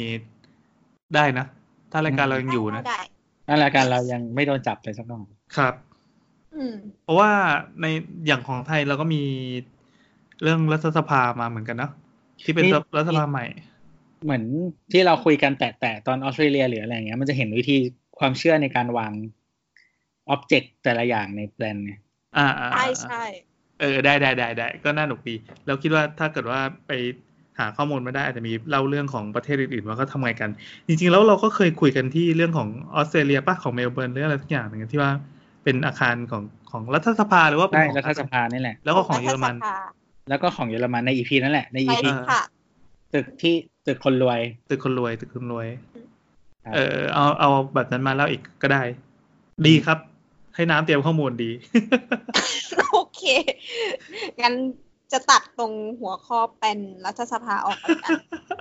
กักไว้ก่อนกักไว้ก่อน อ่ากางไว้ก่อนกางไว้ก่อนวันหลังได้ ได้ คุยกันหรือถ้าใครมีมีไอเดียจะเสนอเป็นอีพีอะไรที่รู้สึกว่าน่าสนุกหรือว่าอยากฟังหรือว่าออายยาก ก เข้ามาแจม เออ ใช่ อยากมาคุยก็ได้ยิ่งดีใหญ่เลย ยิ่งอยากคุยยิ่งยิ่งสบายเพราะเราถามแล้วเราสบายดี ได้ครับ อ่ะ มาเรื่อง คำ ตั ถาว มก็ เนี่ย คือทำไมตัวเฮียต้องวิ่งเข้ารัฐสภา อันนี้ต้องถามน้ำครับ เพราะว่าเพื่อนมันเยอะ ไม่ใช่ ไม่ใช่เนี่ยชอบอยู่ที่มีน้ำ อือฮะ อืม อ้าว วิ่งมาลาดพร้าวสิ นี่ไง อันนี้อ่านจากวิกิพีเดีย ยังไงครับยังไงครับ เขาเขียนว่าถิ่นที่อยู่สัตว์ที่ว่ายน้ำเก่งดำน้ำได้ ชอบลงน้ำปรับตัวให้อยู่ในสภาพแวดล้อมต่างๆ ได้ดี พบได้ทั่วไปในชุมชนเมืองใหญ่ เช่น หลายพื้นที่ของกรุงเทพมหานคร เช่นสวนลุมสวนสัตว์ดุสิตทำเนียบรัฐบาลและรอบๆคลองพดุงกรุงเกษมเป็นต้น มักอาศัยอยู่ในพื้นที่ที่มีแหล่งน้ำอาศัยได้ในทางน้ำดีและน้ำเสียเนี่ยชอบน้ำ อืม วิ่งมาลาดพร้าวลูก คือเฮีย เออ มันเป็นมันอ่ะตามตามธรรมชาติของมันก็คือมันเป็นตัวที่เอาไว้ควบคุมระบบนิเวศนะ เพราะมันเป็นนักล่าชั้นชั้นสูงเลยแหละ ก็เกือบท็อปสุดแล้วแหละไม่มีใครกินมันอะไม่มีใคร ใช่ กิน ใช่ไม่มีพอไม่มีใครกินมันก็แสดงว่ามันมันน่ะอยู่ท็อปสุดก็มีนอกจากคนงานก่อสร้างที่ที่มาทำงานให้เราอยู่เนี่ยเขาอาจจะช สั อ ต บ ว์ กิ สัต น ว์ทุกชนิดก็คือมีคนอยู่ข้างบนหมด อ่ามีคนอยู่ข้างบนถ้าไม่นับคนอ่ะ ก็คือเฮียก็เป็นเทพสุดละ ดังนั้นเราจะเจอระบบนิเวศบางที่อย่างเช่น ตามมหาลัย บางแห่งบางวิทยาเขต ครับ หรือตามสถานที่ราชการอะไรเงี้ย มันอุ ที่ ดมสมบูรณ์นี้ อ่า มันอุดมสมบูรณ์ แล้วพอเฮี้ยมไปปราบไอตัวที่อยู่อันเดอร์ตัวเองอะ่ะ หมดแล้ว ก็ไม่มีอะไรไปไปไปคอยคอยควบคุมมัน มันก็เพิ่มจำนวนขึ้นเรื่อยๆจนตัวแม่งก็ใหญ่ขึ้นเรื่อยๆสองเมตรก็ได้สามเมตรก็ยังได้อะไรเงี้ย ใช่ คือ เนี่ย เมื่อประมาณเดือนก่อน ครับ เพื่อนจากเยอรมันเรามา เป็นคนเยอรมันแท้ๆเลยอะแล้วพอดีเราเหมือนจะไปที่ไหนสักที่หนึ่งก็เลยไปลงที่ลุมพินีก่อน เอ้ยเออ ใช่ ที่สวนลุมพินีอะซึ่งซึ่งก็เข้าไปเดินในนั้นอะเราเขาได้เจอตัวเฮียแล้วเขาตื่นเต้นมากเว้ยเขาตื่นเต้นกับการเจอเฮียมากมากมากมากๆ คือมากๆจริง ๆ คือหยิบกล้องมาถ่ายตัวเฮียทุกตัวที่เขาเจอ เหรอ แล้วเขาก็แบบพูดประมาณว่า มันจะกัดไหม เราก็เลยบอกว่าส่วนใหญ่อะมันไม่สู้โดยการกัด คือมันกัดอยู่แต่ว่ามันมันไม่วิ่งมากัดคุณ แต่มันจะฟาดหางใส่คุณก็คือรัศมีมันไกลกว่าอะไรอย่างเงี้ อ่าย อ่าอ่า คือเขารู้สึกแบบเขาอยากจับมันเว้ยคือคนประเภทไหนวะอยากจับพี่อะ อ้าวที่อินโดเขายังทำเป็นแหล่งท่องเที่ยวได้เลย อันอันนั้นมันคือเฮี้ยเหมือนกันป่ะ มันเป็น ตระกูลมันเป็น เดียว ตระ กัน กูลใกล้ ๆ กัน ปี ที่ ศาจ ใหญ่กว่า อืม เออมังกรโคโมโดก็คือเกาะมีมังกรโคโมโดเต็มไปหมดแล้วก็ที่เราไปเที่ยวอ่ะ อ่า เออที่เหมือนเราเคยเล่าครั้งหนึ่งในช่างเถอะสักตอน เออ เออเรื่องที่แบบที่บ้านมีคนตัวเฮี้ยขึ้นอ่ะ นั่นแหละก็อันนั้นนะเป็นแหล่งท่องเที่ยวเลยแต่ว่าปกติเขาจะมีไกด์นำไป อื ม สามารถไปเที่ยวได้ ไปเจอมังกรโคโมโด แต่ว่าถ้า ถ้าคิดว่าไม่อยากเสียตังค์ก็ไปสวนลุม นั่งกันเจอตัวใหญ่ๆไซส์แบบเอกเหมือนกัน ศิลปากรนครปฐมก็ได้มีเยอะเหมือนกันตัวใหญ่มาก ศิ ตัว ล ให ปา ญ่ กรกว่า แบบ อีก เออเออแล้วว่าสินปากรในยุคนี้ก็เป็นเป็นเป็นเฮี้ยแนวปราดเปรียวอะคือเฮี้ยมันจะ aggressive ขึ้นเรื่อยๆ เพราะว่า หรอ เออเออเออมันในเมื่อก่อนอะมันจะเป็นแค่ตัวที่ข้ามถนนแล้วก็ไม่หลบรถ แค่นั้นเองก็เป็นที่รู้กันแล้วเจอเจอเฮี้ยให้เราหลบเฮี้ เมื่อยไหร่รถรถติดในในมอก็คือรู้เลยตัวเฮี้ยข้ามอยู่ ใช่ใช่ใช่แล้วมันก็แฮปปี้ดีแบบแบบเดินกลางๆเงี้ย เมื่อก่อนจะเจอตรงเกาะที่มันเป็นบ้านพักอาจารย์แถวๆหน้ามอนะแล้วมันจะมีแหล่งน้ำรอบอะแสดงว่า อือหือ พอมันเป็นเกาะส่วนตัวของเฮียเฮียมันก็มีความสุขมาก แล้วก็กิน อืม ปลากินอะไร นอนผึ่งแดด นอนบนต้นไม้ทำท่าสนุปปี้ก็เคยเจอ อืม ตัวใหญ่ขนาดที่ใหญ่เรียกว่าเป็นจระเข้เลยก็ได้ มันจะมีอยู่ตัวหนึ่งที่เป็นเทพแห่งยุคในยุคสมัยที่เราเรียนประมาณปี 2540เศษๆไม่นับแล้วกัน อืม อืม จะมีเทพอยู่ตัวหนึ่งมันชื่อว่าไอ้ด้วน หางมันจะกุด แต่ก็เป็นเฮี้ยที่แบบขนาดไม่มีหางนะยังเห็นแบบไซส์แล้วเฮ้ยแบบมันคือแบบโคตรไอ้เคี้ยมอ่ะ แต่เดี๋ยวนี้ก็คงคงตายไปละ ไดโนเสาร์อะไรอย่างงี้ ใช่ใช่แต่ถ้าเป็นเดี๋ยวเนี้ยสะพานสระแก้วที่มันเป็นสะพานไม้นะของของของทับแก้วเนี่ย เวลาย้อนกลับไปไปนั่งชมวิวนั่งแบบดูสาวที่มหาลัยเนี่ย เอาลูกเลิกไปให้อาหารปลาเนี่ย นั่งห้อยขาไม่ได้นะ เพราะว่ามันจะมีเฮี้ยที่แบบว่ายน้ำว่ายน้ำมาแล้วสักพักมันจะมาฟอก ชิด มันไม่ได้มันไม่ได้ทำร้ายเรา แต่ว่ามันรอช่วงจังหวะที่เราให้อาหารปลาเนี่ยมันจะกินปลาที่ให้อาหาร ประมาณนั้นคือแบบโออุตส่าห์แบบจะไปให้ปลาให้อาหารปลาแบบชิวๆเลยซะหน่อย อีพวกนี้มาละมาแบบแดกปลาแล้วก็แย่งกันด้วยนะ เคยเจอแบบสี่ห้าตัวเคยถ่ายคลิปไว้ด้วยไปอัพใน YouTube ไปด้วย ไอ้เฮียมันไม่แดกขนมปังอ่ะ ไม่ไม่ไม่ปลาอร่อยกว่า แต่คือโดยปกติมันก็ล่าปลาได้อยู่แล้วทำไม ไม่ ต้ น่า อง จะอยากกินขนมปังป้ามันเป็นสัตว์กินเนื้อ หรอ นั่นแหละครับ อะไรนะชื่อเรื่องอะไรนะเรื่องเฮี้ยเหรอ ทำไม เฮี้ย รัฐสภามีตัวเฮี้ยเยอะ อืมอืมอืมก็นั่นแหละก็สรุปว่า จริง อ่า ๆคอนดิชั่นควรจะเหมาะสมกับ ใช่ ที่ที่มันชอบอยู่แหละแบบว่าความอุดมสมบูรณ์น้ำ อ่า อะไรอย่างเงี้ย อ่า นะครับ ส่วนถ้าเป็นความหมายอื่นๆ ก็คิดกันเอาเอง อันนี้เราพูดแบบซื่อๆนะ ถามมาซื่อๆแล้วก็ตอบไปซื่อๆเฮี้ยกันหมายถึงเฮี้ยจริงๆ อะไรเนี่ยแล้วแล้วในทำไมในโน้ตมันมีบุลเลตว่า ไปหาเพื่อนเพื่อนเยอะนี่คือคำตอบใครพิมพ์ไว้ น้ำใช่ไหมสีชมพูนะ ใช่ค่ะ อืมในน้ำพิมพ์นะครับ โอเค แล้วก็ถามว่าอะไรอีกข้อนี้คุณตะแบง ก็ก็มีเรื่องครูหา เรื่องสภา อ๋อ เออเออเออเออครูหาเลือกตั้งนี่คือยังไงนะ อันนี้เราไม่เข้าใจว่าหันหน้า สรุปว่า เข้าหรือหันหน้าออก อ่าสรุปว่าครูหาเนี่ยควรหันออกหรือหันเข้า เอาเป็นประเทศไทยก่อนละกันคือ แต่ละประเทศมันจะมีมีมีคอนดิชันต่างกันนะวิธีการเลือกวิธีการกา วิธีการลงคะแนนไม่เหมือนกัน แต่อย่างของไทยเนี่ย บัตรเลือกตั้งอ่ะมันเป็นกระดาษแผ่นใหญ่ๆเคยเลือกตั้งกันหมดแล้วใช่ไหม เออก ระดาษแผ่นใหญ่ ซึ่งการกาเบอร์ที่อยู่มุมบนซ้ายกับอยู่มุมล่างขวาเนี่ย เรารู้เลย ถ้าถ้าเราเห็นข้อศอกหรือถ้าเราเห็นมือหรือถ้าเห็นอ่าการก้มๆเงยๆของคนที่ไปกา ซึ่งตรงนั้นแถวๆคูหามันเอาเอาว่ากันจริงๆ ก็คือมันจะมีทีมงานที่ไปคอยเช็คอยู่นั่นแหละ มันจะ หัวคะแนน เอ่อเป็นแบบเป็นแบบทีม listening หรือ จริง listening ทีม listening นะครับ ไป listening กันหน้าหน่วย แล้วคนที่ไปประจำหน่วย อ่าแหมจะบอกว่าประสบการณ์ตรงก็ไม่ได้เว้ย ทำ exit poll เอาจะบอกว่าประสบการณ์ตรงก็ได้ เออ มันคือ exit poll อะ exit จริงๆเออเล่าเรื่องให้ฟังแล้วกัน คือไม่ ไม่ได้บอกว่าเป็นเรื่องใกล้ตัวนะนี่ยกตัวอย่างให้มันลอยๆนะอืมคณะกรรมการหน่วยเลือกตั้งเนี่ย เอาจริงๆเขาก็หามาอย่างง่าย ๆ ด้วยการดึงคนรู้จักกันหรือว่าคนในหมู่บ้านหรืออะไรก็เขาก็มีมีจ็อบมีค่าเบี้ยเลี้ยงอะไรให้แหละก็ไปเฝ้าที่หน่วย แล้วทีนี้อ่าในแหมจะพูดพูดไปมันก็มันก็อึกอึกอ่างๆนะ แต่ก็ขอให้เข้าใจความอึกอ่างเนี้ยอ่า มันจะมีคนที่คอยเช็คว่าคนเนี้ยมาเลือกแล้ว บ้านเนี้ยมาเลือกแล้ว แล้วก็ส่งผลต่อคะแนนยังไง ทุกอย่างมันถูกเก็บเป็นเหมือนเป็นเดโมกราฟิกอะมันคือวิชามาร์เก็ตติ้งที่เก็บข้อมูลอย่างละเอียดว่า ว่าสรุปแล้วเขตเนี้ยใครที่จะได้ เออ เป็น ด้วย สาย การใช่ใช่ใช่จริงๆก็คือนับคาแรคเตอร์ของคนที่เดินเข้ามา คนนี้ปั๊บเออโอเค คนนี้รู้แล้วว่าเลือกคนนี้ คนนี้รู้แล้วว่าเลือกคนนี้ แล้วถ้าการเลือกตั้งแบบเดิมแบบคลาสสิกที่ผ่านมา เราจะเอาคูหาเนี่ย เอา เอาไอไอไอกรอบที่มันเป็นกรอบกรอบรูปตัวซีที่มันบังเวลาเราไปกาคะแนนกาบัตรเนี่ย มาบังหน้าทำให้เราคนที่ข้างนอกมองเข้าไปเนี่ย ไม่สามารถมองออกว่าคนนี้ไปกาเบอร์อะไรเออมันคือปิดเป็นความลับมันก็เป็นเป็นปกปิดความเป็นส่วนตัวนั่นแหละ แต่มันจะมีอยู่ปีหนึ่งไว้ยเป็นปีสี่เก้า อือหือ มีดราม่า มีการเลือกตั้งวันที่สองเมษา ช่วงนั้น ช่วงนั้นน่าจะวุ่นวายเนอะมันมีพักที่คว่ำบาตรนะ คว่ำบาตรมีสามพักมั้ง มี เอ่อ มีประชาธิปัตย์อันหนึงแหละ มีชาติไทยมหาชนอะไรเงี้ย ที่แบบคว่ำบาตรการเลือกตั้งคือไม่ไม่ส่งสสเข้าไป ลงอ่าเพื่อเพื่อรับการเลือกตั้ง แล้วมันก็เป็นการเลือกตั้งที่สุดท้ายก็โมฆะในที่สุดแล้วแหละ มีมีมีคำพูดที่ใช้แซะกันในวงการว่าหันตูดให้แดดอะ อ่า คือคือไปไปก้มปั๊บแล้วก็รู้เลยว่าพักที่เลือกเนี่ย มันมีเหลืออยู่แค่ไม่กี่พักเบอร์ ไม่กี่เบอร์ พอกาปั๊บมันก็เห็นชัดเจนอะไรเงี้ยเขาก็มีดราม่ากันต่อมา แล้วก็ในชาวเน็ตในยุคนั้นเขาก็มีการเอาภาพของประเทศอื่น ๆ เปรียบเทียบ ว่านี่ไงที่อเมริกาก็มีแบบหันตูดให้แดดเหมือนกันทำไมเขาไม่อะไรแล้วทำไมแบบเราประเทศโลกที่สามถึงอะไรเงี้ยแต่สุดท้ายมันก็ปัญหาอื่น ๆ ในในการเมืองยุคชุลมุนยุคนั้นอะ มันก็พาไปให้สู่การรัฐประหารในเวลาต่อมา อือฮึ อืม นี่คือคือตอนปีสี่เก้านะ ตอนเหตุการณ์เลือกตั้งมันคือช่วงสองเมษา แล้วก็มีรัฐประหารที่บิ๊กบังมา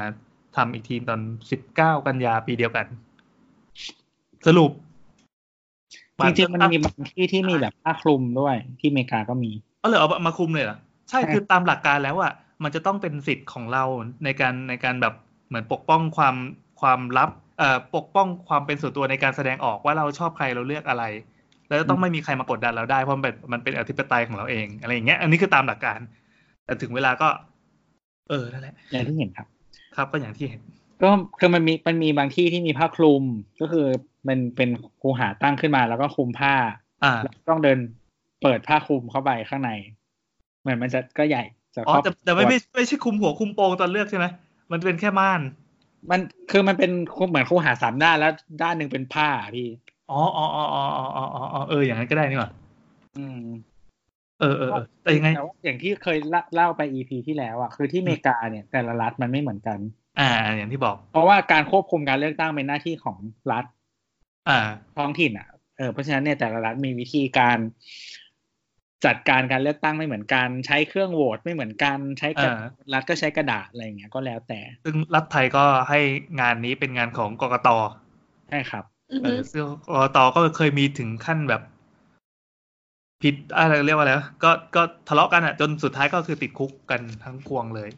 แล้วก็กกตชุดนี้ก็โอเค เราก็จบเรื่องนี้ไปแล้วกัน เราไม่พูด ถึง แหมเราพูด จะ ภา ไม่ ษา แตกเลย เออ พูดภาษาชั่วโมงไปฟังเอาเองนะครับ ช่างเธอ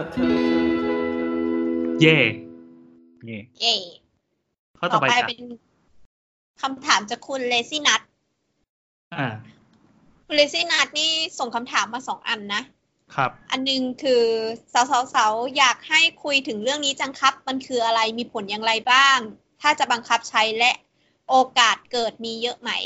เรื่อง พร้อ อะ ม ไร กับ ครับ แนบลิงก์คือแผนแม่บทกรุงรัตนโกสินทร์ใหม่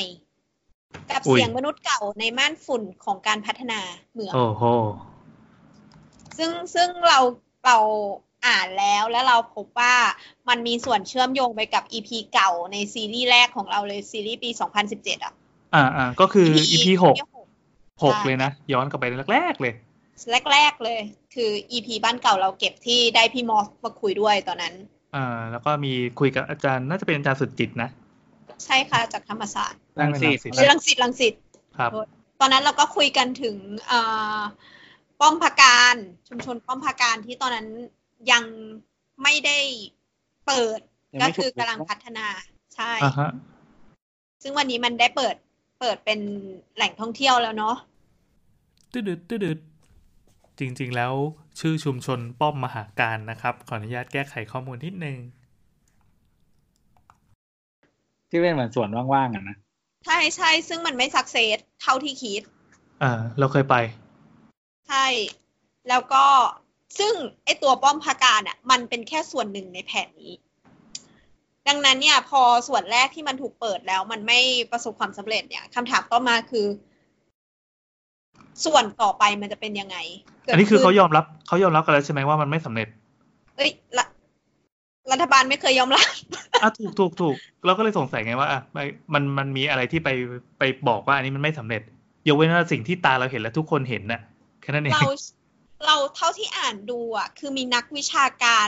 เยอะมาก ๆ ในการท้วงแล้วก็โอเค ในเมื่อเราไม่สามารถจะหยุดแผนนี้ได้แผนนี้ต่อไปได้ เรามาช่วยกันตบให้มันเข้าที่เข้าทางแล้วก็เหมาะสมกับคนที่มีชีวิตอยู่ อ๋อ ที่นั่นดีกว่า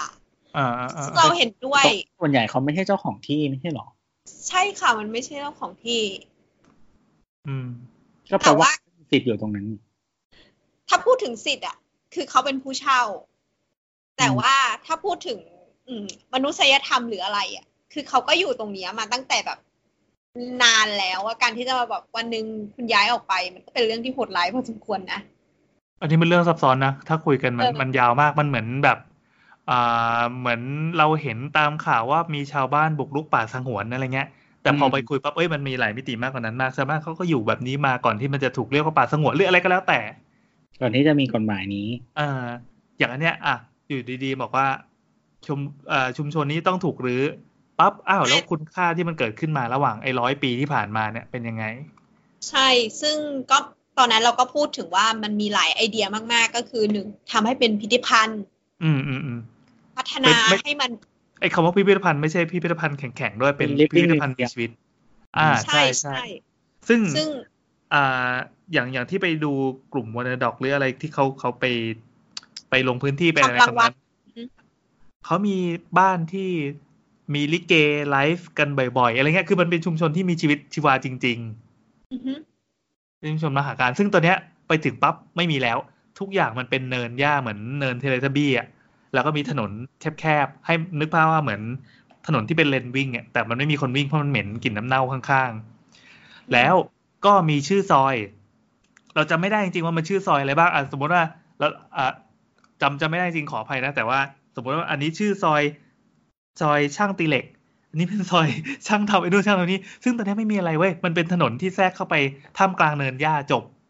อื อื ม มมันมีสถานที่แต่มันไม่มีชีวิตแล้ว เออเออโหสงสารทอว่ะ ก็ EP นี้เราก็คงจะยังไม่พูดอะไร เพราะว่าเรารู้สึกว่ามันน่าจะเป็น EP ที่ใหญ่พอสมควร เออ ถ้า เอ เรา อ จะได้พูดอีกครั้งหนึ่ง เอาจริงๆก็คือเรื่องเรื่องเรื่องการอนุรักษ์เนี่ยยังมีประเด็นให้คุยอีกมาก อืม ใช่ เออเฮ้ยอย่าไปคุยกับอาจารย์ชาตรีประกินนนทการ ซึ่งเป็นที่โบนมันโอชิ ไปคอนแทคดิ เออเออเออเออ เราบอก หน้า มา มึนๆ ไปคอนแทคหน่อย เออแล้วแล้วเราขออภัยย้อนหลังด้วยแล้วกัน เพราะว่าตอน EP หกอะตอนนั้นแบบเราแม่งทำกันใหม่มากๆ เป็น ใช่ สาวสาวๆเป็นทีมทีมใหม่ตอนนั้นน้ำมายังวะ มาแล้ว มาแล้วเหรอ มาแล้ว น้ำมากแต่ EP สองมั้ง เหรอ น้ำยังจำได้เลยน้ำยังต้องถามเขาอยู่เลย เออเออเพราะว่าเราจำได้ว่าเป็นเป็นเป็นการถามโดยที่เราแบบขาดประสบการณ์มากอะ่ะ เรา อืม เราถามอาจารย์ไปโดยที่แบบเอ้ยเราเราเองก็ไม่รู้จะวางตัวในการตั้งคำถามยังไงดี ต้องลำดับคำถามยังไงดี คือมันมีสคริปต์ที่เขียนไว้ในมือในกระดาษอะไรเงี้ยนะแต่รู้สึกว่าเรียบเรียงเรียบเรียงลักษณะการคุยไม่ดีเลยทำให้บทสนทนามันมันมันตะกุกตะกักอะ่ะถ้าเป็นไม่ได้ ใช่ วันหนึ่งเราอาจจะแบบมีจัดซ่อมมีรีแมทหรือว่ามีการคุยในประเด็นที่ลึกแล้วก็แล้วก็กลมกล่อมขึ้น เราเชื่อว่าถ้าถ้าเอาตัวเราในทุกวันเนี้ยไปถามในประเด็นเดียวกันอ่ะมันน่าจะถามได้ได้ได้สนุกขึ้น แล้วก็สื่อสารมาให้คนอยากติดตามได้มากขึ้นด้วย แล้วก็อาจารย์ใจดีมากจริงๆ วันนั้นคือผู้ดำเนินรายการคือพวกเราเนี่ย เออ ถือว่าความสามารถยังไม่พอ แต่ ถูก อาจารย์ ถู ก็ ก ยังอุตส่าห์พูดแล้วก็เล่ามาให้เราได้เยอะมาก เออเออเอ ๆ อ เท่าที่อาจารย์จะสามารถอธิบายให้เราฟังได้ตอนนั้น ใช่ ซึ่งสถานการณ์ณวันนั้นอ่ะมันคือชุมชนนั้นยังไม่ถูกรื้อแต่มันเป็นเหมือนเหมือนขั้นตอนสุดท้ายแล้ว ทุกคนรู้กันว่า ใช่ สุดท้ายมันจะถูกถูกรื้อแน่นอน แต่ระหว่างเนี้ยอ่าทีมของอาจารย์ก็คือขอเข้าไปเก็บ เก็บข้อมูลเก็บอะไรทุกอย่างเป็นเหมือนเหมือนเป็นบันทึกประวัติศาสตร์ไว้เป็นหน้าสุดท้ายก่อนที่มันถูกทำลายอ่ะ อือฮึ อ่า แต่ก็ต้องต้องชี้แจงไว้ว่ามันจริงมันก็เป็นอ่าการนำเสนอที่มีอคตินะ อือฮึ ซึ่งถามว่ามันผิดไหมมันไม่ผิดหรอกเราก็ต้องการนำเสนอให้มันมีอคติอย่างนี้แหละ ซึ่งมันอาจจะถูกก็ ใช่ ได้ของรัฐบาลที่เอ้ยแบบแน่นอนมันก็ต้องการจัดการรัตนโกสินทร์ให้มันเนี้ยบให้มันเกลี้ยงให้มันเท่สำหรับสายตาฝรั่งมองอะไรเงี้ยก็ว่าไป อือฮึ เพราะมันเป็นแหล่งท่องเที่ยวที่ทำเงินให้กับประเทศ ถ้าไม่ทำจะทำยังไง มันก็มีความวุ่นวายมีโกลาหลจากจากชุมชนที่เข้ามาโดยผิด อืม หลักอะไรก็ว่าไป เรื่องนี้ต้องเถียงกัน ใช่ใช่ เวลาไปฮ่องกงกับไปสิงคโปร์อ่ะ เหมือน คือมันเป็นประเทศเจ็กเบส เดี๋ยวเดี๋ยวต้องไอ้ยต้องต้องต้องเน้นไว้อีกทีหนึ่งคือตัวแม่งเป็นคนที่พูดคำว่าเจ๊กได้อย่างปกติคล่องปากมากนะ ซึ่งบางคนเนี่ยเขารับคำว่าเจ๊กไม่ได้ จะจริงๆจะจะทักไว้ตั้งแต่ EP ที่แล้ว ก็ขอให้เข้าใจว่าคำว่าเจ๊กของตัวก็คือเจ๊ก เราต้องเรียกเจ็กได้ดิ เออเออคนที่เป็นเจ๊กจะเรียกตัวเองได้ฮะ ใช่ โอเค เหมือน ไม่ แบบ ผิดนะ นิก้าอะไรเงี้ย เออเออเออ คนดำเขาก็เรียกกันแต่ห้ามคนอื่นเรียกนะ ใช่ใช่ใช่อ่ะ ให้รู้ว่าตัวเป็นเจ๊กนะสามารถนินทาเจ๊กได้ต่อครับ ก็เป็นประเทศเจ็กเบสใช่ไหมแล้วก็เป็นประเทศที่เจริญแล้วเหมือนกัน เออ แต่ว่าเวลาไปถึงอ่ะ เราจะรู้สึกว่าบรรยากาศของสิงคโปร์กับฮ่องกงไม่เหมือนกันเลย อืม ในความเนี้ยบของสถานที่เนี่ย เอ้ยยังไงคนไม่เคยไปขึ้นมา คือเหมือนกับว่า คือ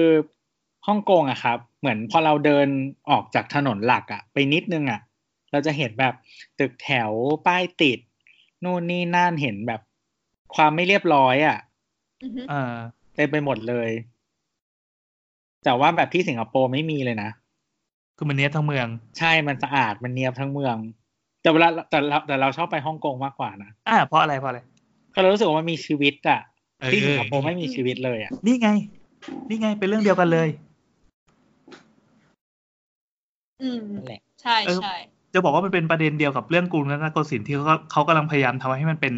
ตามโมเดลของอะไรสักอย่างหนึ่ง ให้มันเป็นเมืองตัวอย่างเมืองอนุรักษ์เมืองต้นแบบ ซึ่งซึ่งเขามองเมืองว่ามันคือสถาปัตยกรรมสิ่งปลูกสร้าง ตึกราม ใช่ บ้าน ใช่ ทางแต่ไม่มีคนอยู่ในสมการนี้ อืม เออ นี่คือวิธีการมองจากจากทีมพัฒนาที่จากภาครัฐอะ ม เออแต่ว่าในในขณะที่อีกกลุ่มหนึ่งซึ่งเป็นกลุ่มกลุ่มนักวิชาการหรือว่ากลุ่มแบบนักมนุษย์อะไรก็ว่าไปนะเขาจะมองจากคนก่อน อืม ก็เถียงกันยาวเถียงกันไม่จบหรอก แล้วก็เราก็รู้สึกไม่เบื่อด้วยที่เวลาไปฟังไอ้ประเด็นเหล่านี้มันก็มันก็ขยายความคิดเราดี ใช่ จริงๆมัน ใช่ ก็ไม่ได้มีผิดมีถูกอะไรห ถู ร ก อก ใช่ มันไม่มันไม่มีคำตอบที่ตายตัวสำหรับเรื่องนี้เลย อ่า อ๋อจริงๆ แต่มันอาจจะมีแบบอย่างเช่นว่า วิธีการไหนเราทำเงินได้เยอะกว่า อ่าอ่าอ่าอ่าอ่าถูก อืม ถูกต้องดูว่าธงอันดับหนึ่งเป็นอะไร ใช่ ธงเป็นเงินธงเป็นภาพลักษณ์ใช่ไหมอ่าดังนั้นก็ก็เขี่ยคนออกก็จบ อ่ามันก็เป็นเป็นสไตล์การการทำเมืองแบบแบบแบบเรานะ อืม อืมเอาไหนว่าจะไม่คุยกันเรื่องนี้ เอ้ยก็ยังไม่คุยนี่ตอนนี้ยังไม่คุย อันนี้ไม่คุย เล ไม่ อะ คุยอันนี้น้ำจิ้มก่อนน้ำจิ้มก่อน เดี๋ยวเอาไว้เรา ยังไม่ได้แผนแม่บทมาตีเลย เอ่อเอาไว้เราได้คุยกับคนที่มีความรู้ แล้วก็สามารถให้ข้อมูลได้ได้ได้แบบลึกซึ้ง เราน่าจะไปเชิญมาคุย แต่เราเห็นรายชื่อแล้วนะ เพียงแต่ว่าเราจะคอนแทคเขาไปยังไงเนี่ยแหละ เฮ้ยได้ได้ได้ หรือ อ่ะ ไม่ก็โยนให้โบสจัด แล้วก็คุณเลซี่นัทเนี่ยก็มีอีกคำถามหนึ่งก็คือ วันเนี้ยตอนแรกเรารวมคำถามแล้วคำถามมันน้อย อ่า ก็ตัวก็ ตัวก็ตัวหรือพี่ ครับ แอนที่ทวิตหา ที่ อ่า คำถาม ก็เอาตีนมาให้นะคะ โดยการถามว่าคอสชกับปปชรอจะ ถูกยุบพักไหมครับ ก็คือ ก็คือเหมือนสกายมันเซ็นเซอร์ให้เราเหรอที่เสียงหายไป เราเราเมื่อกี้ อ้าว เข้าใจว่าคนที่ฟังพอดแคสต์อยู่ในนี้เสียงน้ำก็คงเปรงเปรงไปนะ เออ เอาไม่เป็นไรไม่เป็นไรเมื่อกี้เป็นระบบเซ็นเซอร์เราเรามีทีมตัดต่อ นี่มัน นะ โดนรัฐบาลแอบฟังบ้าพี่ เอาล่ะ ไหนลองลองลองพูดคีย์เวิร์ดที่แบบรัฐบาลรับไม่ได้ขึ้นมาดิ จริง ๆ แบบชื่อพักเขาอะไรเงี้ยเขาก็ใส่ไว้ในคีย์เวิร์ดแหละ เวลาเขาเซิร์ชเวลาเขา listening อ๋อ ชชชช อืมชื่อลุงชื่อนู่นนี่นั่นอะไรเงี้ยเขาก็ใส่ แล้วแล้วแล้วแค่พูดว่าลุงก็ไม่ได้แล้วป่ะ ต่อ เราเราจะบอกว่าลุงข้างบ้านแม่ง ไม่ เหี้ย คือ มา พ ก อ อะไรเงี้ย เจ ไม่ อ ได้ มาอีกมากบางทีมันไม่เจอ เพราะว่ามันจะถูกจมไปกับกองขยะมัน อ๋องั้นนี่ไงก็เป็นเหตุผลที่เราตอบคำถามแรกนะที่ อืม แรกสุดที่เราคุยในอีพีที่บอกว่าเราไม่สามารถจบรายการให้ภายในหนึ่งร้อยถึงหนึ่งร้อยี่สิบนาทีได้ เนื่องจากเราต้องการใส่ขยะเข้าไปให้เยอะ เวลาเวลาแบบระบบบอดหรืออะไรก็ตามที่มัน listening เราอ่ะ มันจะได้จับไม่เจอ กินเข้าไปขยะกินเข้าไป คือแบบสมมติคือถ้าใส่ข้อความพวกแบบคีย์เวิร์ดที่มันแบบเจเนริกมากแบบลุงเฉยๆอะไรเงี้ย อ่าอ่า คือแน่นอนขยะมันจะเข้ามาเยอะไงเพราะฉะนั้นกว่าเราจะไปหาแมสเซจที่เป็นสิ่งที่เราต้องการอ่ะ มันนักยากไง อืม อืม อืมเราโก โอเค ด ครับ ขยะไม่ได้ ก็ อืม ก็จำไว้ว่าช่วงเวลาอะไรนะ นี่เราอ่านมาได้เป็นชั่วโมงแล้วนะ ช่วงเวลาหนึ่งชั่วโมง นะครับ เราจะด่า ใครขึ้นมา ขอให้สกิปมา แล้วมันจะมีผู้ฟังสาวข่าวไงที่แบบไปปักหมุดไว้ว่านาทีนี้เริ่มด่าลุงอะไรเงี้ย แต่คื ไม่ อ ต้องนะ แต่มันคือเหมือนกับว่าถ้าแบบบางทีถ้าเราอยากคอมเพลนพวกแบรนด์อะไรอย่างเงี้ยก็พยายามใส่ให้มันติดคีย์เวิร์ดอะมันจะได้ เออ เจอ แล้วถ้าสังเกตนะครับ ไปดู Twitter ไอตัวได้นะครับ พูดถึงแบรนด์กันตรงๆ แล้วทีนี้มันเป็นเสน่ห์ของยุคนี้ด้วยนะ เป็น อืม ยุคนี้เลยยุคยุคที่คนใช้แบบพวกโซเชียลมีเดีย i s t e n i n g กันอย่างหลากหลายอะถ้าเป็นเมื่อก่อนเราจะไม่กล้าด่าแบรนด์ เราจะไม่กล้าด่าใครตรงๆ เพราะว่ายังมีความคิดว่า เฮ้ย แบบแม่งจะฟ้องเราหรือเปล่าเรื่องนี้แต่จริง ๆ แล้วคือเขาจะมาเก็บข้อมูลเพื่อสุดท้ายจะเอาไปปรับปรุงเลยอะไรก็แล้วแต่ ใช่ใช่คือคือคือบางแบรนด์ซีเรียสมากนะ อย่างเช่นแบบไอ้พวกแบรนด์ที่แบบเหมือนมีร้านหน้าร้านออฟไลน์อะ อือฮึ อะไรอย่างเงี้ยก็มันมันมีผลจริง ๆ อะไรอย่างเงี้ยแล้วแต่แต่แล้วแต่แบรนด์แหละบางแบรนด์ก็ไม่สนใจ เออเออเออดังนั้นก็คือด่าได้นะแต่คงคือด่ากับ เอ๊ะอะไรต้องวิจารณ์กับด่าใช่ไหมมันไม่เหมือนกันใช่ไหมเขามีแยกเปล่าวะเดี๋ยวนี้ยังมีแบบแบรนด์ฟ้องผู้บริโภคอยู่ไหม เหมือนไม่ไม่ไม่ค่อยเจอแล้วว่าน้อยอ่ะ เออ เออมันคือบางทีมันไม่ค่อยคุ้มสำหรับแบรนด์หรอก อืมอืมอืม อืม อืม มันมันไม่ค่อยคุ้ม ครับ อืม ก็ไปศึกษาวิธีได้ด่าได้จากทวิตเตอร์ของตัวนะครับ ตัวจะด่าแบรนด์หลายแบรนด์บ่อยมาก แล้วก็ใช้คีย์เวิร์ดตรงๆอ่ะเชิญลิสเซนเบจ้าอย่างเงี้ย ใช่ตั้งใจให้มันติด อ่ะแล้วคำถามล่ะทศชครับพอปอพอปชรนะครับ จะถูกยุบไหม ครับ คำตอบครับ คำตอบนี้ก็ไม่ยากนะครับ ครับ แล้วแต่เขาอะครับ เขาไหนไม่รู้อะ เออเขา เอาเลยดู นั่นแหละ ตามใจเขาเลยฮะ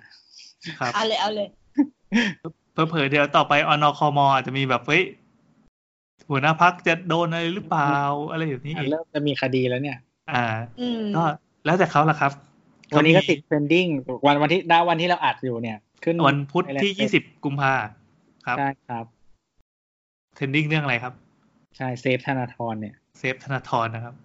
เออ อ่ะ โอ เผื่อ เค เผื่อคนที่กลับมาย้อนกลับมาฟัง อ่า ก็คือ เกิดอะไรขึ้นเกิดอะไร วัน ขึ้น นี้เหมือนมีการ เราไม่แน่ใจเป็นการแจ้งข้อหา หรือเปล่า เอ่อเข้าใจว่ามันมีการแจ้งข้อหา แล้วแล้วก็อันเนี้ยให้เหมือนให้เหมือน เหมือนเข้าไปรับฟังการกล่าวหาอะไรเขาเรียกว่าอะไรนะใน ไม่ ทา มี ง การออกหมายจับหมาย อ่า อะไร ถูกถูกถูกถูกถูก เรื่องนั้นแต่ว่าก็คือเหมือนเขาจัดรายการผ่าน Facebook Live อืม แล้วก็มีพาดพิงถึงรัฐบาล รู้สึกจะใช้คำว่าคืนวันศุกร์ให้ประชาชนเลยเนี่ยมัน ใช่ใช่ใช่ อืม ก็ชื่อ เหมือนก็ล้อ แซะ ชื่อชื่อก็ล้อมาแล้วแล้วก็ ใช่ เนื้อหาก็พูดถึงอีก ใช่ อือฮึ แบบประมาณนี้แต่ว่าเหมือนวิเหมือนข้อหาที่เขาใช้อ่ะ หมายถึงว่าทางทางทางตำรวจอ่ะ มันคือพรบคอม ฟังแล้วแบบอื้อหือพรบคอมมีกแล้วเหรอวะ นำความเท็จเข้าสู่ระบบคอมพิวเตอร์ เออ อืม ไม่ไม่ไม่พรบคอมข้อเนี้ยมันบอกว่านำข้อมูลอันเป็นเท็จเข้าสู่ระบบคอมพิวเตอร์ ไม่ใช่นำความเท็จนะ แต่เผอิญว่า คือเราไม่ไม่รู้ว่าเจตนาของกฎหมายเนี้ยมันคือการเอาเอาข้อมูลอ่าข่าวข่าวที่เอ่อข้อข่าวปลอม หรือว่าเป็นข้อมูลทางด้านเทคนิคอะไรเงี้ยที่ผิด อืม เข้าไปสู่ในระบบคอมพิวเตอร์หรือเปล่า อืม แต่ในที่สุดมันถูกนำมาใช้ในคดีหมิ่นประมาทล้วนๆเลย อืม เราไม่รู้ว่ามันตรงตามเจตนารมณ์ของกฎหมายจริง ๆ หรือเปล่า อาจจะตรงก็ได้นะเขาอยากตั้งใจ เหรอนำข้อมูลเท็จไม่ติดหมายความว่าเคส เขาตั้งใจออกแบบมาเพื่อเป็นเครื่องมือ ซึ่งมันมีกฎหมายหมิ่นประมาทอยู่แล้ว ใช่ แต่อันนี้เขาไม่ได้หมิ่นไง เออก็ไม่รู้เว้ยมันมันการกล่าวหาอันเป็นเท็จอะซึ่งมันเป็นเรื่องปกติอยู่แล้วเพียงแต่ว่าอันนี้มันเป็นสื่อออนไลน์ แล้วต่อไปเนี้ยทุกอย่างที่เกิดขึ้นในประเทศไทย มันก็มันก็อยู่บนโลกออนไลน์กันทั้งหมดอะ โอ้ เรา อืม เราคงไม่เขียนจดหมายด่ากันแล้วอะ่ะ แสดงว่าทุกอย่างมันก็ไปตกในกระป๋องของพรบคอมกันหมดเลย ซึ่งเราแบบ ใช่ แม่งคอมตรงไหนวะ ตอนนี้มีคนเล่นคอมกี่คนวะ ซึ่งมันมันมันมันคือสิ่งที่หลีกเลี่ยงได้ก็คือพูดต่อหน้าเท่านั้น ยืนชี้หน้าด่าก็จะไปโดนอีกกระทงหนึ่ง ใช่จะเป็นอย่างอื่นแทน แต่ว่ามันมันมันมันเบากว่า เพราะว่าทุกอย่างที่ผ่านระบบอินเทอร์เน็ตมันถือเป็นแบบ สมมติหมิ่นประมาทก็เป็นหมิ่นประมาทโดยโฆษณานะ อ่า อืม แล้วก็มีพ่วงพรบคอมอีกตัวหนึ่ง ซึ่งแบบอะไรของมึงไว้ คือเราไม่เข้าใจข้อเนี้ย ถ้าใครเป็นกูรูด้านกฎหมายช่วย ช่วยช่วยชี้แนะหน่อยแบบ คือทุกก้อนที่ที่ทำบนอินเทอร์เน็ตอะแล้วถ้ามันเป็นความผิดอะมันจะยิ่งเพิ่มความผิดเพราะมันเป็นการโฆษณาทั้งหมด อ่าอ่า อืม อืมเหมือนแบบทวงหนี้อะทวงหนี้ อ๋ บ อ นเฟซบุ๊กอะก็คือการทวงหนี้โดยการโฆษณามันผิดอะ แล้วมันจะมีแบบนี้ไหม อ่าทำให้เกิดความอับอายอะไรต่อหน้าทารกกำนันอะไรอย่างเงี้ยอีก ครับใช่ใช่ซึ่งมันเป็นพับลิกแล้วคน เออซึ่งทารกกำนันก็คือแบบดูไลฟ์อยู่อะไรอย่างเงี้ย ใครก็ไม่รู้อะไรอย่างเงี้ยอืม เราไม่ชอบเหลี่ยมนี้เลยว่ะ มันเป็นการ์ดทรัพ เออเออเออ แล้วก็เดี๋ยวเหมือนจริงๆมีมีเหมือน propose กฎหมายเรื่องการแบบอ่าเขาเรียกว่าอะไรอ่ะ น่าจะขอพวกโทเค็นแชทอะไรอย่างเงี้ย อืมอันนี้มาใหม่ มาใหม่อ่ะเล่าให้ฟังหน่อย อยากจะอ่านแชทก็จริง ๆ อันนี้ยังไม่ได้อ่านดีเทลมาแต่ว่าคอนเซปต์คร่าวๆ น่าจะคล้ายๆ ของเมืองนอกก็คือ เขาอยากมี key access เข้าไปอ่าน คือปกติปกติโปรแกรมแอปแชททุกวันเนี้ยจริงอีเวนต์ไลน์ก็ตามมันมี encryption เนาะ เราเรียกว่า end to end encryption ก็คือคนส่ง แล้วว่าส่งมันล็อกมาปุ๊บ แล้วก็ส่งเป็นข้อความอ่านไม่ออกมาถึงปลายทางปลายทางก็แกะอ่าน อืม งงไหมครับ งงไหมครับ ไม่งงนะ นะ อ่าถ้าถ้างงก็คือแปลว่าเอ่อเวลาเราส่งข้อมูลไปให้ใครอ่ะ เราพิมพ์ แบบเราพิมพ์เมาส์ใครอย่างเงี้ย คนอื่นไม่สามารถมาดักฟังเราได้ ไม่มีไม่สามารถมาดักอ่านได้ ใช่ อ่า ไม่ไม่เหมือนโทรศัพท์สมัยก่อน เอ่าอ่ามันจะคนที่สามารถอ่านข้อความนี้ได้อย่างถูกต้องมีเพียงต้นต้นทางซึ่งเราเป็นผู้ส่งกับปลายทางเท่านั้น ใช่ เออ อันนี้คือโลก อันนี้คือไอเดียลนะ อ่าอ่าอ่า เออ ก็ทีนี้เหมือนเราเคยคุยเรื่องนี้ใน IoT เลยที่แนทพยายามแบบเป็นกระดาษม้วนอะ อ่าอ่าเออเออแล้วไงแล้วไงแล้วไง อธิบายด้วยกระดาษม้วนนั่นแหละก็เหมือนจริงๆเหมือนเหมือนละที่เราที่เราที่เราเคยอธิบายไว้ก็คือ เขียนกระดาษใส่กล่อง แล้วก็ปิดล็อกแล้วเราก็ส่งกุญแจกับกล่องให้แยกกัน คนที่ได้รับได้ ถ้าเขามีกุญแจและกล่องเขาก็เปิดอ่านได้ อืม อันนี้คือเทคโนโลยีมันถูกออกแบบมาอย่างนี้ ใช่ อืม ครับ ใช่ ระหว่างทางก็จะอ่านไม่ได้อะไรอย่างเงี้ยในไลน์มันจะเรียกว่า let- letter sealing นะครับ ถ้าใครยังไม่ได้เปิดไปเปิดได้ อืม อืม มันเปิดไว้เป็น default อยู่แล้วมั้ง เดี๋ยวนี้น่าจะเป็น default แล้วแต่ถ้า สังเกตว่า อะไรอย่า สัง ย เกตว่าในแชทไลน์กรุ๊ปไลน์ใช่ป่ะ มันจะมีลูกแม่กุญแจล็อกอยู่อ่ะ ใช่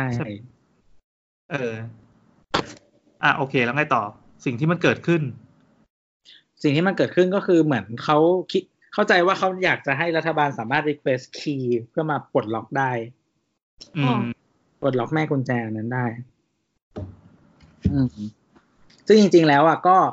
มันมีเคสที่เมืองนอกมาแล้วแบบแต่มันก็เกี่ยวเนื่องกันแหละ อย่างเช่นว่าที่ขอเคยขอ Apple ให้ปลดล็อก อันนี้ที่อเมริกา อะไรอย่างเงี้ย เออ ประมาณเนี้ยก็หรือว่าแบบทำแบ็กดอไว้แบบไม่ต้องขอ อืม ทำแบ็กดอไว้ก็คือรัฐบาลมีแบบมีสิทธิ์เข้าไปขอไปทำเองได้อะไรอย่างเงี้ย โดยที่ประชาชนรู้หรือไม่รู้ ก็อาจจะจะมี process เช่น บางรัฐก็อาจจะแบบว่า เอ้ย ให้มีหมายสารก่อนค่อยทำอะไรอย่างเงี้ย อ่า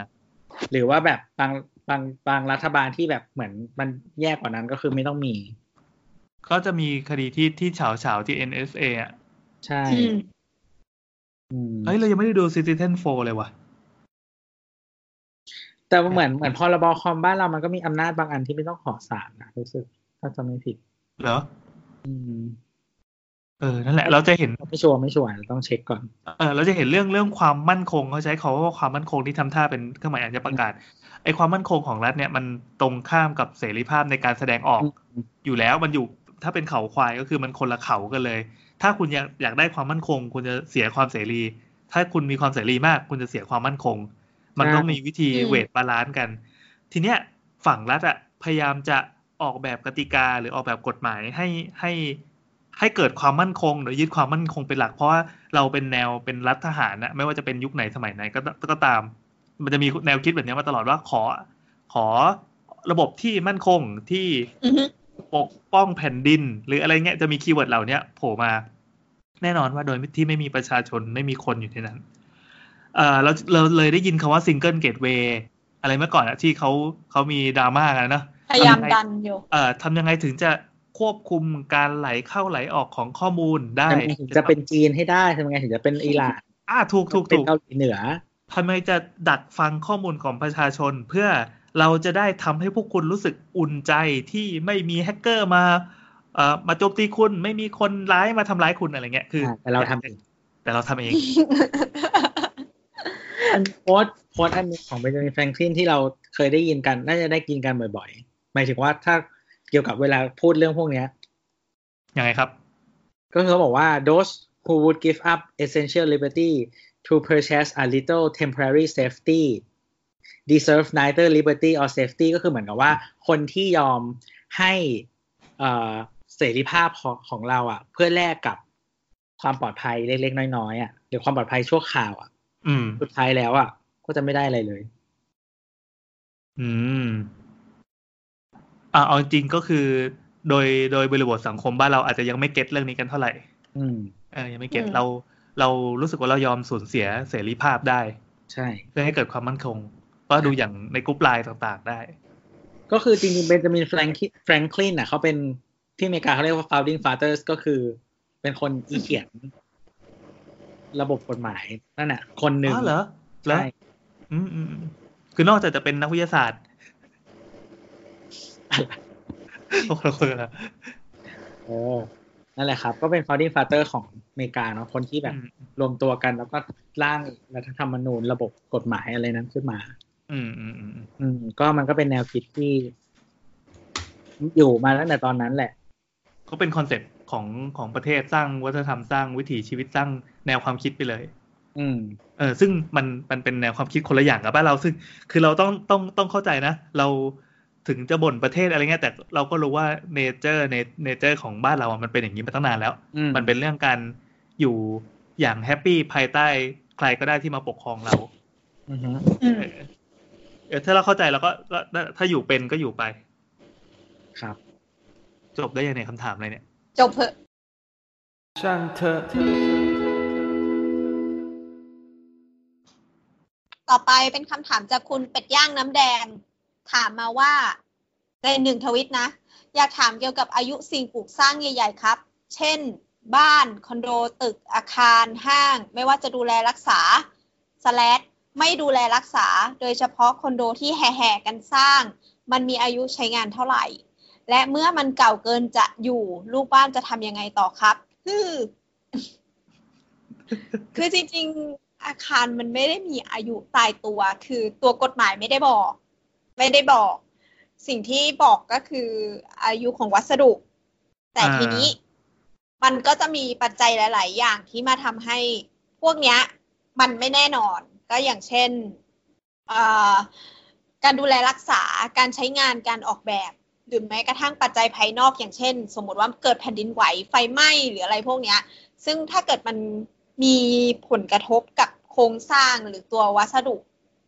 สุดท้ายอาคารมันก็จะถูกตรวจสอบแล้วก็ใช้ไม่ได้คือปกติอะอาคารสิบยี่สิบปีมันต้องถูกทดสอบอยู่แล้ว ทดสอบโครงสร้างทดสอบการซุดตัวอะไรต่าง ๆ อย่างเงี้ย อืม มันก็จะมีอย่างเราจะมีเห็นอาคารเก่าๆหลายอย่างที่ถึงอายุของมันแล้ว ก็จะถูกค่ะเอ่อศาลเราไม่แน่ใจนะว่ากระบวนการนี้ยังไง แต่คือสุกคำสั่งศาลว่าให้มันต้องถูกรื้อ เพราะว่าเป็นอันตรายต่อผู้ที่ต้องเดินผ่านอะไรก็ตามอย่างเงี้ย อือฮึ อืม มันสามารถให้ลูกบ้านสมมติคอนโด ลูกบ้านทุกคนโหวตขายทิ้งได้ ใช่ใช่ใช่ อันนั้นพรบอาคารชุดมั้งอะไรประมาณเนี้ย อืม คือคอนโดมิเนียมมันจัดเป็นอาคารชุดใช่ไหมซึ่งมีเจ้าของ ผู้เข้าร่วม หลายคน ใช่ ก็คือถ้าเกิดมีมติเอกฉันท์ของลูกบ้าน ในในในตึกนั้นอะว่าต้องการขายสมมุตินะ ว่าต้องการขาย ทุกคนก็ต้องหารสัดส่วนตามตามพื้นที่ เป็นที่ เหมือนตอนเราจ่ายส่วนกลางนั่นแหละ แต่คือเข้าใจว่าคำว่าคำว่าเอกฉันท์ไม่รู้ไม่รู้เขาใช้คำว่าเอกฉันท์หรือเปล่าแต่มันเป็นมันแบบว่า เป็นมติ เออต้องหนึ่งร้อยเปอร์เซ็นต์อ่ะ อ๋อเหรอ ถึงจะได้ เออเออเออ เออ เหมือนอ่านมาจากในทวิตเตอร์นี่แหละเขาบอกว่าเหมือนว่ากฎหมายไทยอ่ะคือเสียงต้องหนึ่งร้อยเปอร์เซ็นต์เพราะฉะนั้นมันเป็นการยากมากที่จะแบบเกิดขึ้นจริงเลย ทำให้มันเกิดร้อยเปอร์เซ็นเอาแค่ มาลงคะแนนเสียงกันก็ นะ ประชุม ใช่ หมู่บ้าน แต่ ที่เราอยู่ แต่ด้วย ประชุมไม่เคยถึงสี่สิบเลยมั้ง อืมอืม แต่ด้วยความเราคิดอีกอย่างหนึ่งก็คือว่า อืม ถ้าสมมติว่าสมมติคอนโดที่มันยี่สิบปีอ่ะ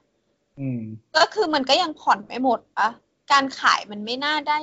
ได้ได้ราคาที่ดี เทียบเท่ากันอยู่ต่อหรือการขายเป็นแบบสล็อตห้องอะไรอย่างนี้แล้วไง อืม คือด้วยเหตุผลเดียวที่จะต้องขายก็คืห้าอ สิ มั บ น ปีอะไรอย่างเงี้ย เออห้าสิบปีอัพขึ้นไปอะไรอย่างเงี้ย มันมีตัวอย่างอาคารที่ที่ รู้สึกว่ามันหมดอายุบ้างไหมเราก็เคยคุยกันเช่นแฟดดินแดงอะไรเงี้ยป่ะ ใช่แฟดดินแดง เอออย่างนั้นมันผ่านมาสักกี่ปีได้ แต่เหมือนว่า ก็ห้าสิบประมาณห้าสิบกว่าปี อื เหมือน ม กัน รู้เหมือนเขาบอกว่าจริงๆเขามีแพลนแพลนว่าจะหมดอายุเมื่อไหร่ด้วยนะ แต่ว่ามันเลยเวลานั้นมาแล้ว อ๋อ สำหรับแฟดดินแดง แบบ ก็เป็น สามสิบกว่าปีหรืออะไรสักอย่างถ้าจำไม่ผิดนะ อืมอืม เออแล้วก็เลยเวลานั้นมาแล้วจนถึงปัจจุบันแต่ว่าโอเคก็คือตอนนี้มันถูกทำลายและสร้างใหม่ไปแล้ว อืมอืมอืม อืม หรือไม่ก็อย่างมีบางอาคารที่อยู่มานานแล้วก็เดินไปต่อเติมอะไรกันคือกฎหมายสมัยก่อนมันไม่ได้แข็งเหมือนสมัยนี้ อย่างเช่นห้างนิวเวิลรู้จักปะ ไม่รู้จัก ที่ ที่ไหนเนี่ย ที่มี แถว ที่มันมีช่วงหนึ่งที่มันแบบว่าเป็นที่โลเคชันถ่ายรูปที่มีน้ำแล้วก็มีปลาอยู่ข้างล่าง คือคือข้างล่างอะ อ๋อ ข้างล่างเอาน้ำไปใส่ นึกออกแล้ว แล้วก็เลี้ยงปลาแล้วมีคนไปเลี้ยงปลาคือสวยน้ำใสแจ๋วเลย แต่ห้ามเข้านะเพราะมันจะถล่ม ใช่ ตลอดเวลา มันสารสั่งไว้อ่ะ อืมอืม อืม ก็ประมาณนั้นคือเขาไปเช็คอยู่แล้วว่าห้างเนี่ยมันมันมันซุดแน่นอนมันพังแน่นอน แล้วก็แบบแบบกั้นเขตเลยว่าเป็นเขตอันตรายอย่างเงี้ย ตัวอาคารก็แบบเก่าๆอ่ะ มันจะอยู่แถวๆข้าวสารอยู่อะไรเงี้ยปะแถว ใช่โซนเมืองเก่าอะครับ สามเสนต้นๆอะไรเงี้ยนะครับ ก็เป็นเป็นอาคารที่หมดอายุให้เห็นเลยว่าเป็นยังไง แต่อย่าง เออ เช่นทาวน์นี่ประมาณเกือบสี่สิบปีแล้วมั้งรู้สึก อืมอืมอืมอืมอืมอะไรแบบนั้นอะ กว่าปีแล้ว เป็น CPN สาขาแรก แล้วแล้วตัวอาห้างมันก็ยังอยู่ได้ใช่ไหม ก็อยู่นี่โครงสร้าง อันนี้อตัว คือเซ็นทรัลลาดพร้าวมันมีเซ็นทรัลอื่นๆที่เก่าๆอีกใช่ไหม ก็คือเก่ากว่านั้นก็วังบุรพาชิดลมอะไรอย่าง อ๋อ เงี้ย ย่านนั้นย่านนั้นอ่าอ่าอ่า อ๋อ มีวังบุรพามีชิดลม แต่ว่าชิดลมอ่ะเป็นอาคารใหม่ น่าจะสร้างหลังอาคารปัจจุบันนะน่าจะสร้างหลังลาดพร้าวหลังจากไฟไหม้ อืม อืมมันเป็นอาคารมันมันเคยไฟไหม้แล้วมันก็สร้างใหม่ เออแต่ว่าลาดพร้าวอ่ะคือ อาคารเดิมตั้งแต่เปิดมาจนถึงปัจจุบันเนี้ย อืม เกินสามสิบ กี่ปี แล้ว อ่ะโอ้ เกินสามสิบละ เกินเกินเกิน อืม แต่มันก็ยังแฮปปี้ดีก็ยังใช้ได้เนี่ยพอรีโนเวทห้างปั๊บก็ก็ใช้ได้ก็เอาเปลือกไปครอบอีกที ใช่ ใช่แต่ คือ ว่าคื เรา อ เราไม่สามารถรู้เลยว่าตัวโครงสร้างมันเป็นยังไง เพราะว่ามันมีเปลือกหุ้มทั้งข้างนอกและข้างใน อืม แต่ยังไงก็ตามถ้าเป็นสเกลอันนี้อันนี้เราไม่รู้นะ แต่เราเชื่อว่าเอ่ออย่างสเกลงานระดับเนี้ยเขาจะต้องมีคนที่เข้าไปเช็คแบบมีวิศวกรไปเทส ว่าวัสดุสเตรนท์มันยังโอเคอยู่หรือเปล่าอะไรอย่างนี้ อืม ใช่ใช่ แต่คือเวลาเข้าไปดูในดีเทลอ่ะเราจะรู้ว่ามันเป็นห้างเก่า อ่าอ่าอ่าอ่าใช่ เออหรือว่าเป็นมันมีสิ่งที่มันเกิดขึ้น คือลักษณะของเสาการวางพื้นที่หรืออะไรอย่างเงี้ย หรือว่าแบบที่เซ็นทรัลลาดพร้าวอ่ะไอโซนที่เป็นชั้นใต้ดินอ่ะ ชั้นท็อปส์อ่ะมัน เออ ก็มันเป็นที่จอดรถมาก่อน ใช่ความสูงก็เท่าที่จะลดเลย ใช่เพราะฉะนั้นเป็นเยอะมากอะไรอย่างเงี้ย ใช่ใช่ ลัก เดิ ษ น ณะ แล้วจะงงง ต่างๆ เราจะรู้ว่ามันเก่ามันไม่ใช่ของที่แบบ ตึกปัจจุบันนี้เขาทำกันอะ ๆอืม อืม เพราะฉะนั้นสเปซมันก็มันไม่ได้ดีเท่าห้างใหม่ๆอะไรอย่างนี้อยู่แล้ว อืมอืมอืม เห็นอายุในสิ่งพวกนี้อะไรอย่างเงี้ยที่มันเกิดขึ้นมา อืม นั่นแหละครับ มันก็มีอาคาร อันนี้คืออาคารที่เป็นอาคารแนว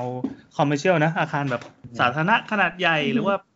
อะไรก็ว่าไป แต่ถ้าเป็นอาคารทางศาสนา อืม เออ เป็นสิ่งที่เขาพอสร้างมาปั๊บเขาจะตั้งใจไว้เลยว่าไอ้สิ่งเนี้ย อย่างน้อยพันปีห้าร้อยปี อืม ก็จะมีโจทย์ในการสร้างต่างกัน แต่มันก็มันต้องมีการบูรณะหรืออะไรก็ว่าไประหว่างทางอีก ใช่ ที อืม เอ๊ะอย่างวัดที่ญี่ปุ่นมันจะมีวัดอันหนึ่งที่ ที่อยู่มาเป็นพันปีแล้วเป็นโครงสร้างไม้ที่เขาต้องไปเปลี่ยนไปอะไรเรื่อยๆ ใช่ใช่เขาต้องไปเปลี่ยนทุกกี่ปีก็ไม่รู้ เออ สิบปี นั่นแสดงว่าตัวตัวอาคารมันก็สามารถอยู่ได้เป็นพันพันปีเหมือนกัน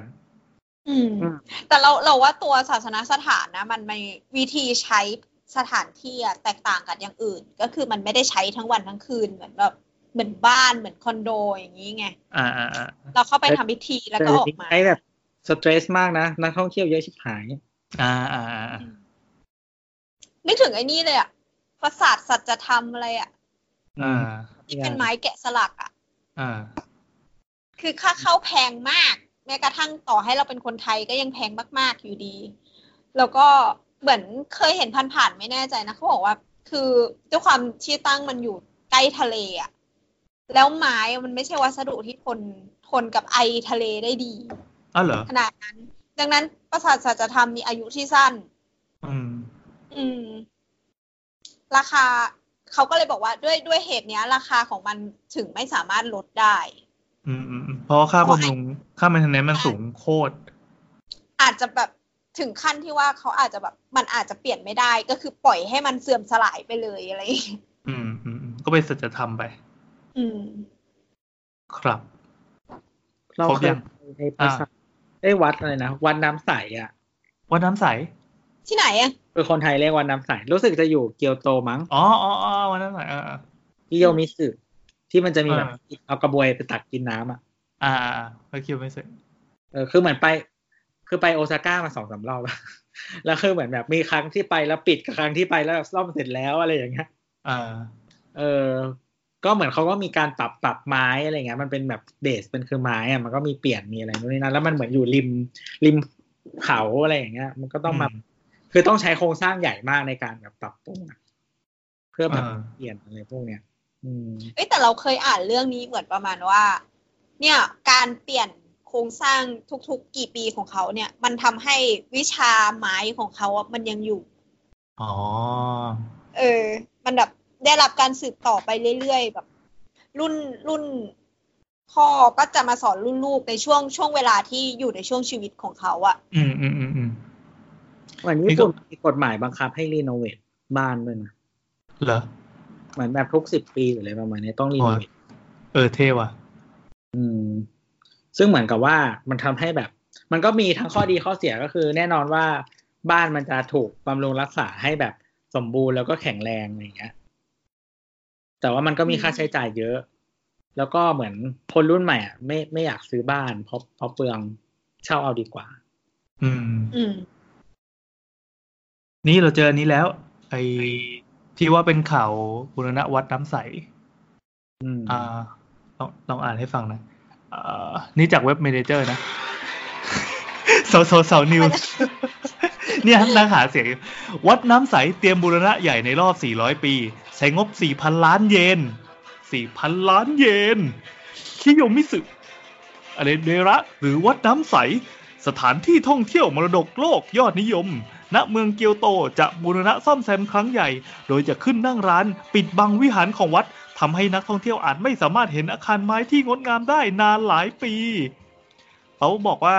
ซ่อมครั้งใหญ่ในรอบ 400 ปีนะ จะเสร็จปี 2020 ไม่แน่ใจว่าทันโอลิมปิกปะนะ เขาบอกว่าเอ่อในในในโซนที่เป็นเป็นเป็นเป็นตัวอาคารที่เป็นไอคอนของวัดเนี่ย อืม เขาบอกว่าจะปิดไปเลย แล้วก็นอกส่วนอื่นๆก็คือศาสนกิจต่างๆ ก็ดำเนินได้ตามปกติ แต่ว่าเราไม่สามารถเห็นวิหารที่เป็นวิหารไม้สักทั้างหลังได้ เขาบอกว่าเอ่อระเบียงเนี่ยอาจจะแออัดมาก เพราะว่าในแต่ละปีมีนักท่องเที่ยวมายืนที่จุดเนี้ย 5.5 ล้านคน เขาสร้างปี 1633 6 7 8 9 10 ก็ 400 ปีนะ เขาบอกว่า ก็เปลี่ยนยากมูลความทำอะไรว่าไปก่อนหนั้นเนี่ยมันมีการรีโนเวทนิดหน่อยที่โดนพายุไต้ฝุ่นปี 1950 แล้วก็มีซ่อมแซมเล็กน้อยปีประมาณ 1964ถึง1967 คือในหนึ่งร้อยใน 400 ปีที่ผ่านมาไม่เคยมีอันนี้เลย ซ่อมใหญ่ เหมือนครั้งล่าสุดที่ไปน่าจะไม่ถึงสองปีมั้งเออก็ยังไม่เสร็จอ่ะแต่ว่ามันไม่ก็มีส่วนที่เปิดอะไรเงี้ย อืมว่าจะตอนฤดูใบไม้ที่มันแบบมีสีสีแดงๆรอบๆนี่โคตรสวยเลยว่ะ อืม อืม เราเคยไปตอนเขียว เหมือนตอนไปครั้งปราสาทโอซาก้าก็มีปิดปรับปรุงเหมือนกัน จบแล้ว กับแล้ว ช่างเธอะ คำถามทันมานะครับ EP ช่างเถอะตอนเก่าที่เล่าชีวิตประวัติตัวไว้อย่างละเอียด เป็น FC ตัว ครั้งนี้อยากถามชีวิตประวัติพี่แอนบ้าง จากเด็กสถาปัตย์ที่ดูไม่ค่อยชอบสถาปัตยกรรมชีวิตผกผันมาเป็นคนทำกราฟิก ขายเสื้อได้อย่างไรหลีกหนีตากชีวิตรูทีนสถาปัตย์มาได้เยี่ยงไร ๆจาก อยาก พวกนั้น เป็นยุคยุคๆ อ่าเดี๋ยวนะยุคยุคๆเลยเหรอ ประถม มัธยม เฮ้ย มหาลัย ทำงานบริษัทลาออกขายเสื้อจุดเปลี่ยนต่างๆในชีวิต ยุคที่ไม่มีอินเทอร์เน็ต ตัดสินใจในการเดินทางในชีวิตยังไง แถมรู้จักแซมได้ไง มาทำพอดแคสต์ได้ไง เฮ้ยอนุบาลเลยเหรอวะ อืมอ่ะมีคน ต้องตอบยังไง ตอบมีคนตอบเรื่องพอดแคสต์ให้นิดหน่อยจำได้ว่าน้าแอนเป็นแขกรับเชิญในเกตทอ k แล้วน้าแอนชวนพี่แซมทำรายการผี เออเอาเอาเอาคำถามสุดท้ายก่อนแล้วกันไหนๆก็มีคนมาช่วยตอบแล้วจริง ๆ เราก็ตอบกระจัดกระจายไว้หลายที่นะ คืออเอ่อปกติ ก่อนหน้าเนี้ย ก่อนที่ยุคพอดแคสต์มันจะมาเป็นเป็นระเบิดระเบ้ออย่างตอนทุกวันเนี้ยนะอ่ะมันมีช่อง Get Talk ไม่ใช่ช่องมันมีรายการ Get Talk อยู่ ซึ่งตอนนั้นนอกจาก Get Talk ก็มีอีกสองสามรายการอะที่เป็นพอดแคสต์กลุ่มคนที่ฟังพอดแคสต์มันแบบเล็กยิ่งกว่าจิมมดซะอีก เราเป็นหนึ่งในนั้น เราเป็นหนึ่งในจิมมดเหล่า นั้น เราก็ฟังพอดแคสต์เราฟัง Get Talk ก็เป็นหนึ่งในรายการที่เออฟังได้เพลินๆดี เพราะว่าชอบกตันยู แล้วก็อีแซมเป็นลูกคู่ที่โดนโดนบูลลี่มาตลอด ครับทุกวันนี้ก็ยังโดนอยู่ครับ ทุกวันนี้ก็ยังโดนอยู่ ทั้งต่อหน้าและรับหลังนะครับ อ๋อเป็นแผล แล้ว ของแซมก็โดนเหมือนกัน นั่นแหละ แล้วรายการ Get Talk มันก็ไปไล่สัมภาษณ์คนนู้นคนนี้เรื่อยๆ ก็ตามตามแต่ว่าเขาจะรู้จักกันยังไง แล้วมันมี EP ที่สิบสามแซมก็เหมือนทักมาก่อนแล้วว่าพี่แอนแบบผมอยากไปสัมภาษณ์พี่เรื่องการ์ตูนเรื่องมังงะที่บ้าน ก็บอกเฮ้ยแบบเราไม่ค่อยรู้เรื่องเลยนะ มันมันจะได้เหรอ บอกได้พี่ คุยยังไงก็ได้เลย แล้วมันก็มาตอนนั้นเก่งมากเว้ย มันจะมีไมค์อันหนึงที่เป็นไมค์ไมค์เป็นเป็นเครื่องบันทึกเสียงที่เป็นแฟลชไดรฟ์อะเครื่อง MP3 อะมันชื่อว่าแบทพิทของมันอะก็เอามาตั้งไว้กลางโต๊ะที่บ้าน แล้วก็ก็ถามมันเอางี้เลยเหรอ ได้ใช่พี่เอางี้เลย แล้วเราก็เริ่มอัดกันตรงนั้นเลย ก็เลยทำให้รู้สึกว่าเฮ้ยไม่งง่ายดีว่ะการทำพอดแคสต์ อืม อ่า EP นั้นเป็น EP ที่สิบสามของรายการชื่อ Get Talk นะ ตอนนั้นยังไม่มีช่อง ก็เลยบอกแซมที่กำลังจะขึ้นรถกับกับไอยูไอยูเป็นคนขับใช่ไหมไอแซมมันก้าวขาเข้าไปข้างแล้ว ก็เลยตะโกนไปจากประตูบ้านคือแบบไม่ได้ไปส่งมันนะ เปิดประตูบ้านข้างโงกหัวออกมาแซมเรามาทำรายการแบบนี้กันอีกไหมอ่ะ แบบตั้งชื่อไว้แล้ว จะเป็นรายการผีชื่อว่า YouTube แล้วเอาไปสิพี่ แล้วมันก็ปิดประตูรถจบ นั่นแหละก็เป็นกำเนิดของของ YouTube แล้วมันก็ทำให้แบบมีกระแสมีคนองค์คนอื่นมาทำกันอีกมากมาย ก็คือคักดีชุมชนคอมมูนิตี้พอดแคสต์แล้วก็ทำให้เกิดเสาๆขึ้นมาด้วย จะแอบมีวายนิดๆนะ ก็ได้ ยังไงวะ เมนที่แบบจ้องหน้ากันปิดประตูรถ เออ จังหวะนั้นนะมันต้องเป็นจัดจังหวะสต็อปแล้วมันเป็นฮุกของเรื่องอะที่แบบ เออ พระเอกรู้ว่าตัวเองอะชอบนางเอกแล้ว น้ำน้ำแบบยืนฟินอยู่อะไรวะเนี่ย อยากจะให้เห็นภาพน้ำตอนนี้น้ำแบบโยกหัวไม่หยุดอะ วันนี้มีคนพยายามแต่งฟิกธนาธรกับลุงตู่ด้วยนะ คนมันไม่ได้วะ ไม่ได้วะ อ่ะจบคำถามแล้วใช่ไหม สงสรธนทร ก็นั่นแหละ พอดแคสต์เออเออพอดแคสต์การ์ตูนอะไร ผมฟังอยู่ เป็นอีพีที่สามไม่ฟังได้ฟังได้ รายการรายการชื่ออะไรวะ เกตทอก เออชื่อเก็ตท็อกอ่ะชีวประวัติ แล้วก็ เอาเออเอาจริง ๆ เราเป็นคนไม่ค่อยอยากเล่าประวัติของตัวเองนะ เพราะว่า ไม่รู้จะเรียบเรียงยังไง ไม่ไม่ได้ไม่ได้จะเขินอายหรือจะอะไรหรอก ไม่รู้จะเรียบเรียงไงลองชมมาก่อนดิ ฮะอนุบาลเป็นยังไงบ้างครับ อนุบาลนี่เรียนอะไรทำอะไรยังไง อนุบาลก็เป็นเด็กที่ที่ไปโรงเรียนกับแม่แล้วกัน อืม แม่เป็นครู แล้วที่บ้านมีลูกชายสี่คนนี่ต้องเล่าแบบนี้ปะวะ เอออย่างเงี้ยแหละอย่างเงี้ยแหละ เอออยู่โรงเรียนวัดต่างจังหวัดเลย พี่เป็นคนที่เท่าไหร่นะ ฮะ พี่เป็นลูกคนที่เท่าไหร่ คนที่สามคนที่สามนี่คือหัวเน่าที่สุดอะคนที่หนึ่งนึกภาพว่าแบบลูกหัวแก้วหัวแหวนฮะ อ่า คนที่สองให้แบบกำลังบาลานซ์ไอคนที่สามมันคือแบบ มันไม่ใช่ของใหม่แล้ว การมีลูกมันไม่ไม่ใช่สิ่งที่น่าตื่นเต้นอะไรอีกต่อไปแล้วคือแบบเหมือนปั๊มมาปั๊บแล้วก็เลี้ยงลูกไปละกันอะไรเงี้ย คือพ่อแม่เป็นข้าราชการ แล้วก็ก็แม่ก็เลยพาเข้าไปช่วยเลี้ยงที่โรงเรียนเพราะที่บ้านไม่มีใครเลี้ยงนึกภาพโรงเรียนเราโรงเรียนวัดต่างจังหวัดอะ ครับ แล้วก็อยู่แบบบ้านนอกบ้านนอกอะไรเงี้ย แล้วก็ เออ ไปนั่งอยู่ที่โรงเรียนเล่นตั้งแต่วัยที่ยังไม่ถึงอนุบาล อืม แม่ไม่รู้จะไปปล่อยไว้ที่ไหนก็เลยเอาไปขังไว้ ในห้องสมุดบ้างอะไรบ้าง อืม ก็เลย โอ เอ เค อก็เลย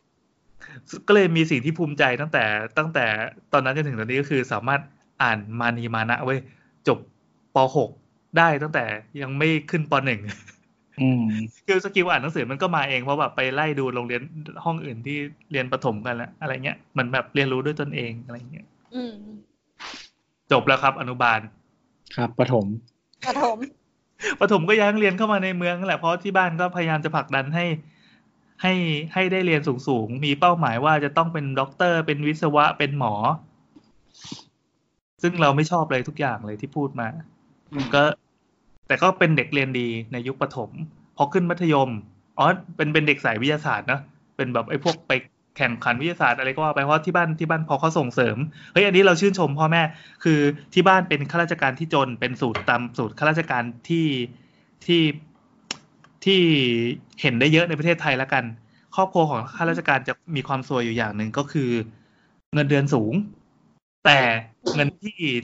มีใช้แล้วก็เหลือเก็บจริงๆอ่ะมันจะน้อยมาก โดยเฉพาะข้าราชการต่างจังหวัด สมมติว่าเงินเดือนพ่อแม่แบบก็หมื่นกว่าบาทในยุคนั้นนะก็ถือว่าเยอะสมมติว่าแม่ได้ได้ประมาณหมื่นหกหมื่นเจ็ดหมื่นแปดเนี่ยตอนนั้นเยอะละ แล้วแล้วคนที่เขารับราชการมาทั้งชีวิตมีบ้านสองร้อยล้านนี่เขาทำไง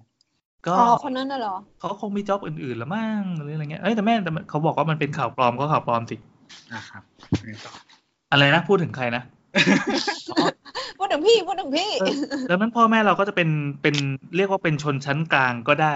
แต่เป็นชนชั้นกลางที่ที่ที่กลางแต่ข้างในฐานมันไม่ดีเลยอะ่ะ อือฮึมัน ครั มั บ นก็เป็ พี่ นบริบทที่ที่อยู่ด้วยใช่ไหมนะคำว่ากลางไม่กลางเนี่ย ไม่รู้ว่ากลางอะไรวะไอ้ อืม คำว่าชนชั้นกลางมันเป็นเลนส์ที่กว้างมากอะเรา ไม่แต่คือบางทีการอยู่ต่างจังหวัดอะเหมือน อืม ถึงเงินเดือนเราจะคิดว่ามันน้อยอะแต่ก็คือแบบมันก็เขาเรียกว่าอะไรอะค่าเฉลี่ยมัน อ่าอ่าถ้าเทียบเอางี้ถ้าเทียบกับค่าเฉลี่ยก็ถือว่า ถือว่าสามารถอวดได้เพราะที่บ้านมีเครื่องเล่นวิดม้วนเทปวิดีโอ อืม อะไรอย่างเงี้ย แต่สุดท้ายคือข้างในมันเป็นมันเป็นหนี้เยอะมาก อืม เนื่องจากพอมีลูกสี่คนใช่ป่ะภาระมันคูณสี่เท่า ครับ เออ แล้วก็ความซวยก็คือพอฐานเงินเดือนสูง แต่มีหนี้นอกระบบมีหนี้ไอ้นู่นไอ้นี่มากมายที่ที่มันมากัดกร่อนในระบบระบบการเงิน มั นะ นเพิ่มความสามารถในการเป็นหนี้กับไอ้เงินเดือนเนี่ย ใช่ใช่ใช่ใช่ที่บ้านน่ะ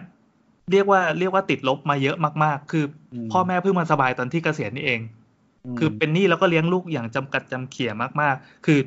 เป็นเด็กที่จนจนติดนิสัยที่แบบไปขอขนมเพื่อนกินมาตลอดจนโตมาก็ยังไปขอขนมเพื่อนกินอยู่เลย อืม อะไรแบบเนี้ย เออ มันก็เป็น เป็น เป็นปมหนึ่งในใจเราที่แบบเอ้ยเรา เราแบบไม่มีเหมือนคนอื่น แต่สิ่งที่พ่อกับแม่บอกว่า จะให้ได้ ไม่ว่า ไม่ว่าจะต้องกัดก้อนเกลือกินขนาดไหนก็ตาม คือการศึกษา อืม ไปเรียนเลย ไปเรียนในโรงเรียนประจำในโรงเรียนดังของจังหวัดเลยอะไรอย่างเงี้ย ก็เฮ้ยได้ว่ะ แรกแรกๆเลยนะจริงๆครูไวยมีตอนเรื่องแบบหนี้ครูอะไรอย่างงี้ด้วย ฟังแล้วก็ เออ อิน ใช่ใช่ใช่ใช่เนี่ย ถ้า ถ้าฟังครูไวตอนนั้นจะเก็ตว่า อืม ฟีลลิ่งของครูมันเป็นอย่างนี้จริง ใช่ใช่เพราะพ่อแม่เป็นครูเหมือนกันไง ๆ อืม แล้วความซวยก็คือไม่สามารถกู้กู้ยืมไอ้พวกอะไรต่างๆ แบบทุนเรียนดีแต่ยากจนคือเราเรียนดี ตอนตอนเด็กๆเรียนเคยเรียนดีมาก่อน อ่า เรียนดีแต่ยากจน เราไม่ได้จน แต่ข้าราชการก็ตัดสิทธิ์ไปละ เออ เราไม่ได้จนไงก็รวยไงข้าราชการด้วย อะไรอย่างเงี้ยแต่ก็สรุปว่าจะต้องไปหาเงินที่อื่นที่เข้ามามันทำให้การหมุนไหลเวียนของครอบครัวมันไม่ดี สรุปว่าเศรษฐกิจก็ของครอบครัวก็รุ่มรุ่มดอนดอนๆมาตลอดจนถึงขึ้นมัธยมก็ก็เข้าเข้าโรงเรียนประจำจังหวัดก็ตามภาษาเด็กที่สมัยนั้นเรียนดีอะพ่อแม่ก็ยิ่งคาดหวัง เพราะว่าตอนมต้นไอ้ยตอนตอนประถมปลายนี่คือแบบเป็นเป็นแบบตัวพีคๆของจังหวัด อืม แต่พอเริ่มวัยรุ่นก็เปลี่ยนไง เพราะว่าเราถูกคาดหวังมาตลอด พอพอคาดหวังมากๆปั๊บ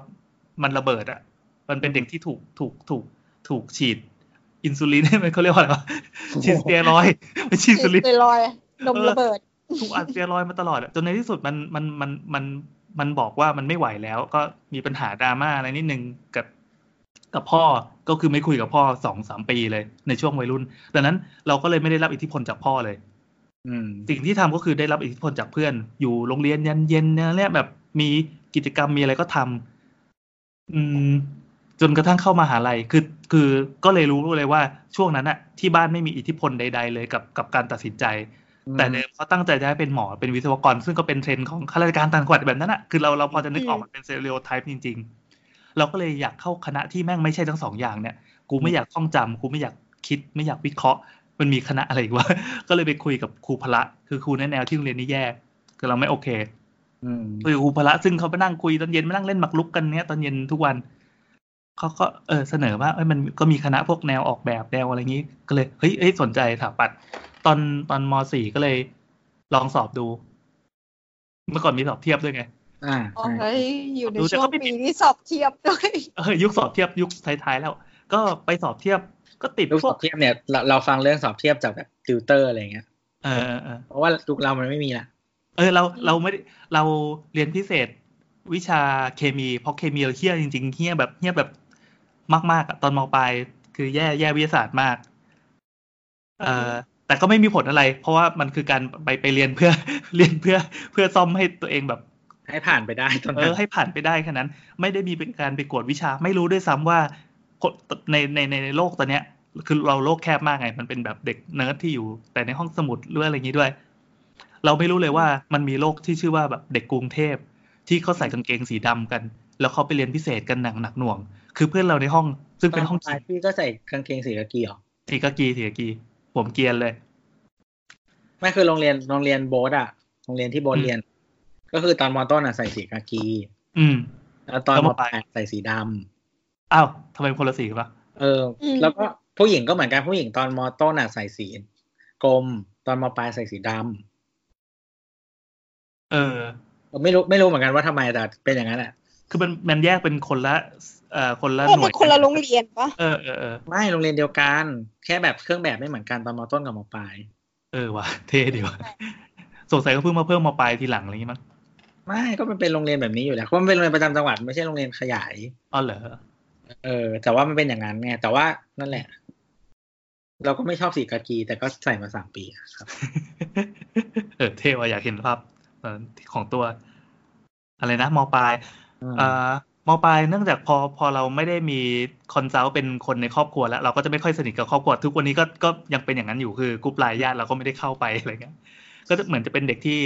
ที่ถูกกันออกมาจากวงวงวงสาคณาญาติตั้งแต่ตอนนั้น แล้วพอมันไม่มีไกด์ไง มันก็ส่งผลว่า เออเราไปไปเห็นเพื่อน เราก็จะแอนตี้เพื่อนที่ไปเรียนพิเศษในกรุงเทพรู้สึกว่าแบบมึงไปทำไมวะแบบ อะไรเงี้ย แต่วันหนึ่งมันมีคอร์สฟรีเว้ย อืม คอร์สฟรีของอาจารย์อะไรสักอย่างที่สอนภาษาอังกฤษเราจำชื่อไม่ได้ เขาบอกว่าคุณสามารถไปอินไว้คนมาได้หนึ่งคนมานั่งเรียนฟรี อืม แล้วเพื่อนก็เลยอ่ะป่ะแบบมึงไปไปนั่งเรียนด้วยกันไหม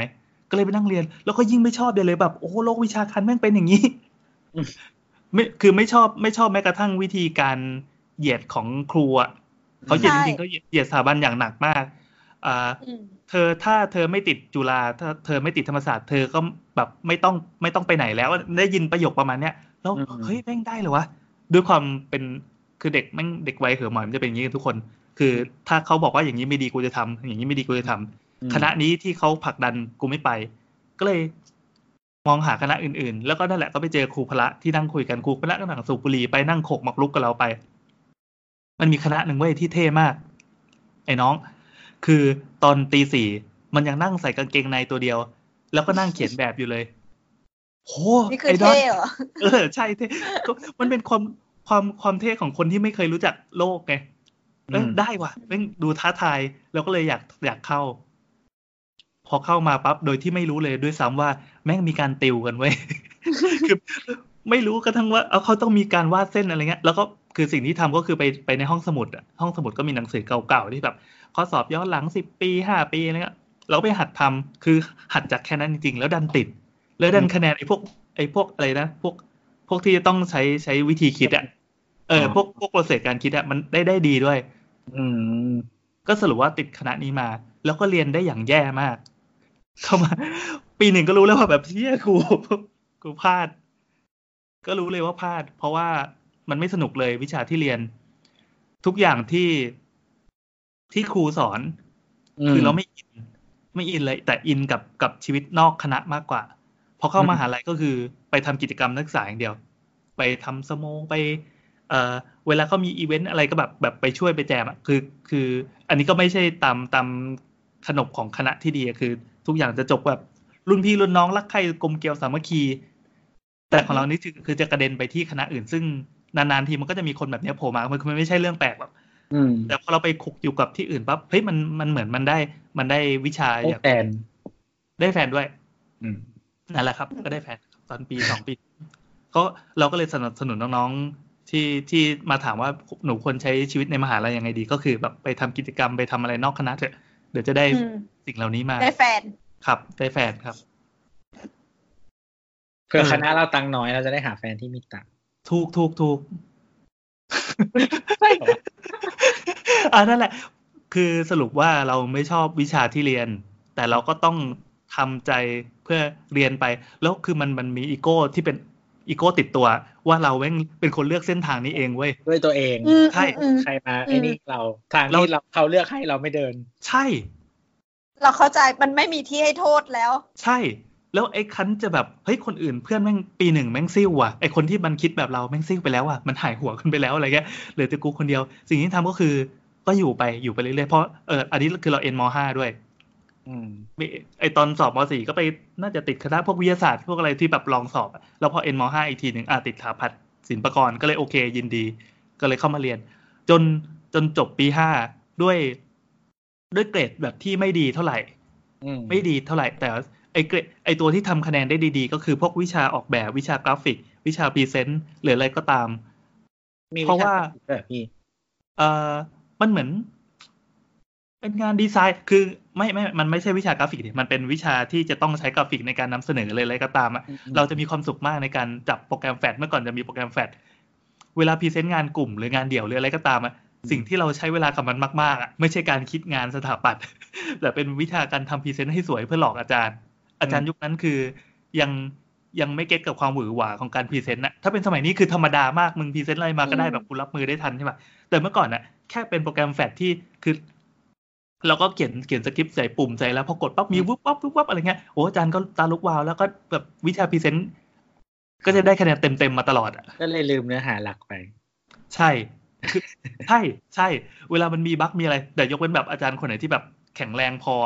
เขาจะเออ แบบก็ก็รู้ว่าปัญหาของงานคุณมีแบบนี้แบบนี้ ก็เราก็เน้นพรีเซนต์ไปก่อน เมื่อก่อนทำแอนิเมชั่นแอนิเมชันคือหัดเอง แล้วมันสนุกด้วยความที่เป็นเนิร์ดด้วยอ่ะ ใช่ เป็นเนิร์ดด้วย ไปเล่นตอนประถม ปฐม เราอันอันนี้จริง ๆ ก็เป็นเป็นเรื่องที่ภูมิใจอย่างนอกจากเรื่องมานีมานะก็คือเราอะเอ่อไปหัดหัดพวกโปรแกรมประหลาดๆมาจากต่างประเทศ คือเราเกลียด AutoCAD มาก อืม AutoCAD ไม่ใช่โปรแกรมในในสายที่เราชอบ เราก็เลยหัดโปรแกรมหนึ่งที่ที่ยังไม่มีในประเทศไทยมันชื่อว่า SketchUp คือโอ้ ยังไม่มีใครใช้ตอนนั้นเวอร์ชันสองสองจุดเจ็ดเรื่องอะไรต่างๆไปโหลดเถื่อนมา มีมีแคลกมีอะไรเรียบร้อย ก็ลองทำดู เฮ้ยไม่ง่ายว่ะ ก็เลยมาเผยแพร่ไปไปโยนให้อาจารย์อาจารย์ที่สอนคอมพิวเตอร์ในคณะเป็นแบบภาคภาคคอมภาคเทคนิค เทคนิคสถาปัตย์อะไรเงี้ย บอกเฮ้ยมันมีอย่างงี้ด้วยเหรอวะ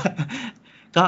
เลยเอาไอ้ตัวนั้นอะมาหัดใช้หัดอะไรจนทำเป็นทีสิทธ์ส่ง อาจจะเคลมได้ว่าเป็นคนแรก ที่ที่ใช้สเก็ตอัพทำทีสิทธ์ อืม ก็ได้เออตอนปีห้าสรุปว่าก็คือคือตัวเองก็หลงมัวเมาอยู่ในการพรีเซนต์นะ แต่สิ่งที่ได้มาก็คือเราได้ได้วิชาการทำกราฟิก ได้วิชาการพรีเซนเ t ชันวิชาดีไซน์อะไรต่าง ๆ ซึ่งซึ่งเป็นเรื่องการสื่อสารระหว่างเราในฐานะคนคนทำงานกับ ครับ เอ่อลูกค้าที่เป็นใครก็ไม่รู้แล้วจะต้องตื่นเต้นกับงานพรีเซนต์เรา แล้วเพื่อนๆที่ทำงานกลุ่มกับเราก็จะยินดีที่มีเราอยู่ในนั้น คือคนอื่นมันเก่งหมดแล้วไง คิด อือฮึ ดีไซน์คิดอะไรเก่ง คิดโปรเซสคิดเอ่อฟังก์ชันอะไรเก่ง ดาบของคนในคณะนี้ละ เออเออเออ อ่ะ นั่นแหละ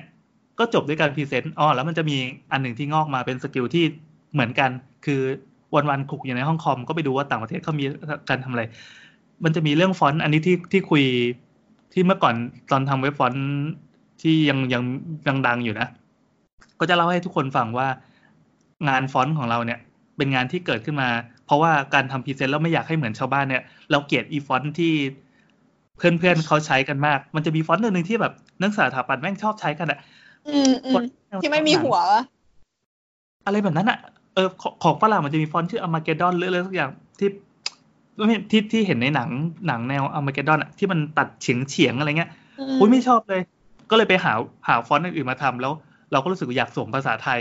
แล้วก็เลยลองทำฟอนต์ภาษาไทยเป็นลายมือตัวเองอะไรเงี้ยก็อันนี้ก็ถ้าถ้าใครที่มาสัมภาษณ์เรื่องฟอนต์ก็จะพูดเรื่องนี้ไปหลายทีแล้วสรุปว่า ก็ไปหาอ่านโน้ตฮาวมาหาโปรแกรมที่จะใช้ทำแล้วก็ลองหัดทำดูเป็นลายมือตัวเองเป็นตัวแรก ก็ไปเสนออาจารย์ ก็โอเค ก็ไม่มีอะไรก็ก็คือตัวอาจารย์นะโอเค แต่เพื่อนๆก็แบบเฮ้ยมาขอโหลดฟอนต์ตัวนี้บ้าง ขอ Copy ฟอนต์ขอ Copy ฟอนต์ไปบ้าง จนแบบเฮ้ยภูมิใจว่ะ มันมีคนที่เห็นเห็นเหมือนเราได้รับการยอมรับใช่ปะ คุณค่าในงานของเรา ประมาณนั้นแหละ ก็เลยทำฟอนต์สองฟอนต์สามฟอนต์สี่ฟอนต์ห้าขึ้นมา แล้วก็ทำเป็น how to ในในในเว็บไซต์ ซึ่งเมื่อก่อนแบบจะต้องเขียน HTML เป็นเป็นหน้าหน้าๆไปยังไม่มี WordPress อะไรอย่างงี้ อืมอืมอืมใช่ครับ เขียนสมัยนั้นดีมิเวอร์อะไรอย่างเงี้ย เออใช่ ใช่แต่เราเราใช้โน้ตแพดมาตั้งนานแล้ว ที่แบบตอนทำก็แบบเขียนโค้ดเขียนอะไรเมื่อก่อนแบบพอพ พอมันมีมันมีความรู้อยู่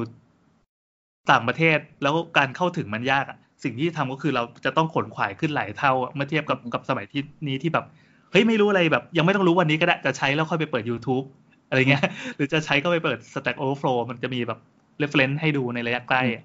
อ่ะโอเค ก็สรุปว่าก็คือได้ทำเว็บฟอนต์ขึ้นมา font.com เอ่อแล้วก็มีพอพอทำปั๊บมันก็จะมีคนอื่นที่เป็นแบบเราอะเราไม่ใช่คนเดียว มันจะมีคนอื่นที่เฮ้ยแบบ เหมือนตัวเองทำมาตั้งนานแล้วอะแล้วพอมาเจอว่ามีคนที่ทำอันเนี้ยก็เลยขอมาแจมขอมาแจมขอมาแจมจนจนจนเว็บฟอนต์มันก็กลายเป็นคอมมูนิตี้ของคนที่หัดทำฟอนต์เออ มันก็อยู่มาได้จนถึงวันเนี้ยนานๆทีจะมีแบบน้องๆแบบพี่หนูหนูจบได้เพราะว่าลายมือของพี่ หนูทำรายงานอาจารย์ด่าชิบหายเลย อะไรก็ว่าไป จบ จบยังวะ อ่ะโอเค อีพอาชีพประมาณ อ่า จากเด็กสถาปัตย์ที่ดูไม่ค่อยชอบสถาปัตย์ชีวิตผกผันมาเป็นคนทำกราฟิกขายเสื้อไปได้ยังไง เออก็จริงๆงานกราฟิกอะหรืองานสถาปัตย์หรืออะไรก็แล้วแต่นี่คือฝากบอกเผื่อน้องที่กำลังกำลัง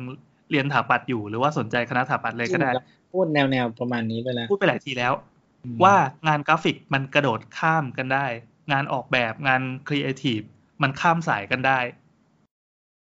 เออจริงๆมันเป็นคำแนะนำที่โบราณไปหน่อยวะเพราะว่ามันเป็นสิ่งที่ทุกคนทุกคนรู้กันแล้ว ตอนเนี้ยไม่ว่าจะงานอะไรก็ตาม ถ้าคุณมีสกิลอะไรบางอย่าง มันสามารถกระโดดเป็นอย่างอื่นได้ง่ายมากเลยเพราะเดี๋ยวนี้การเข้าถึงความรู้มันง่ายมากอะ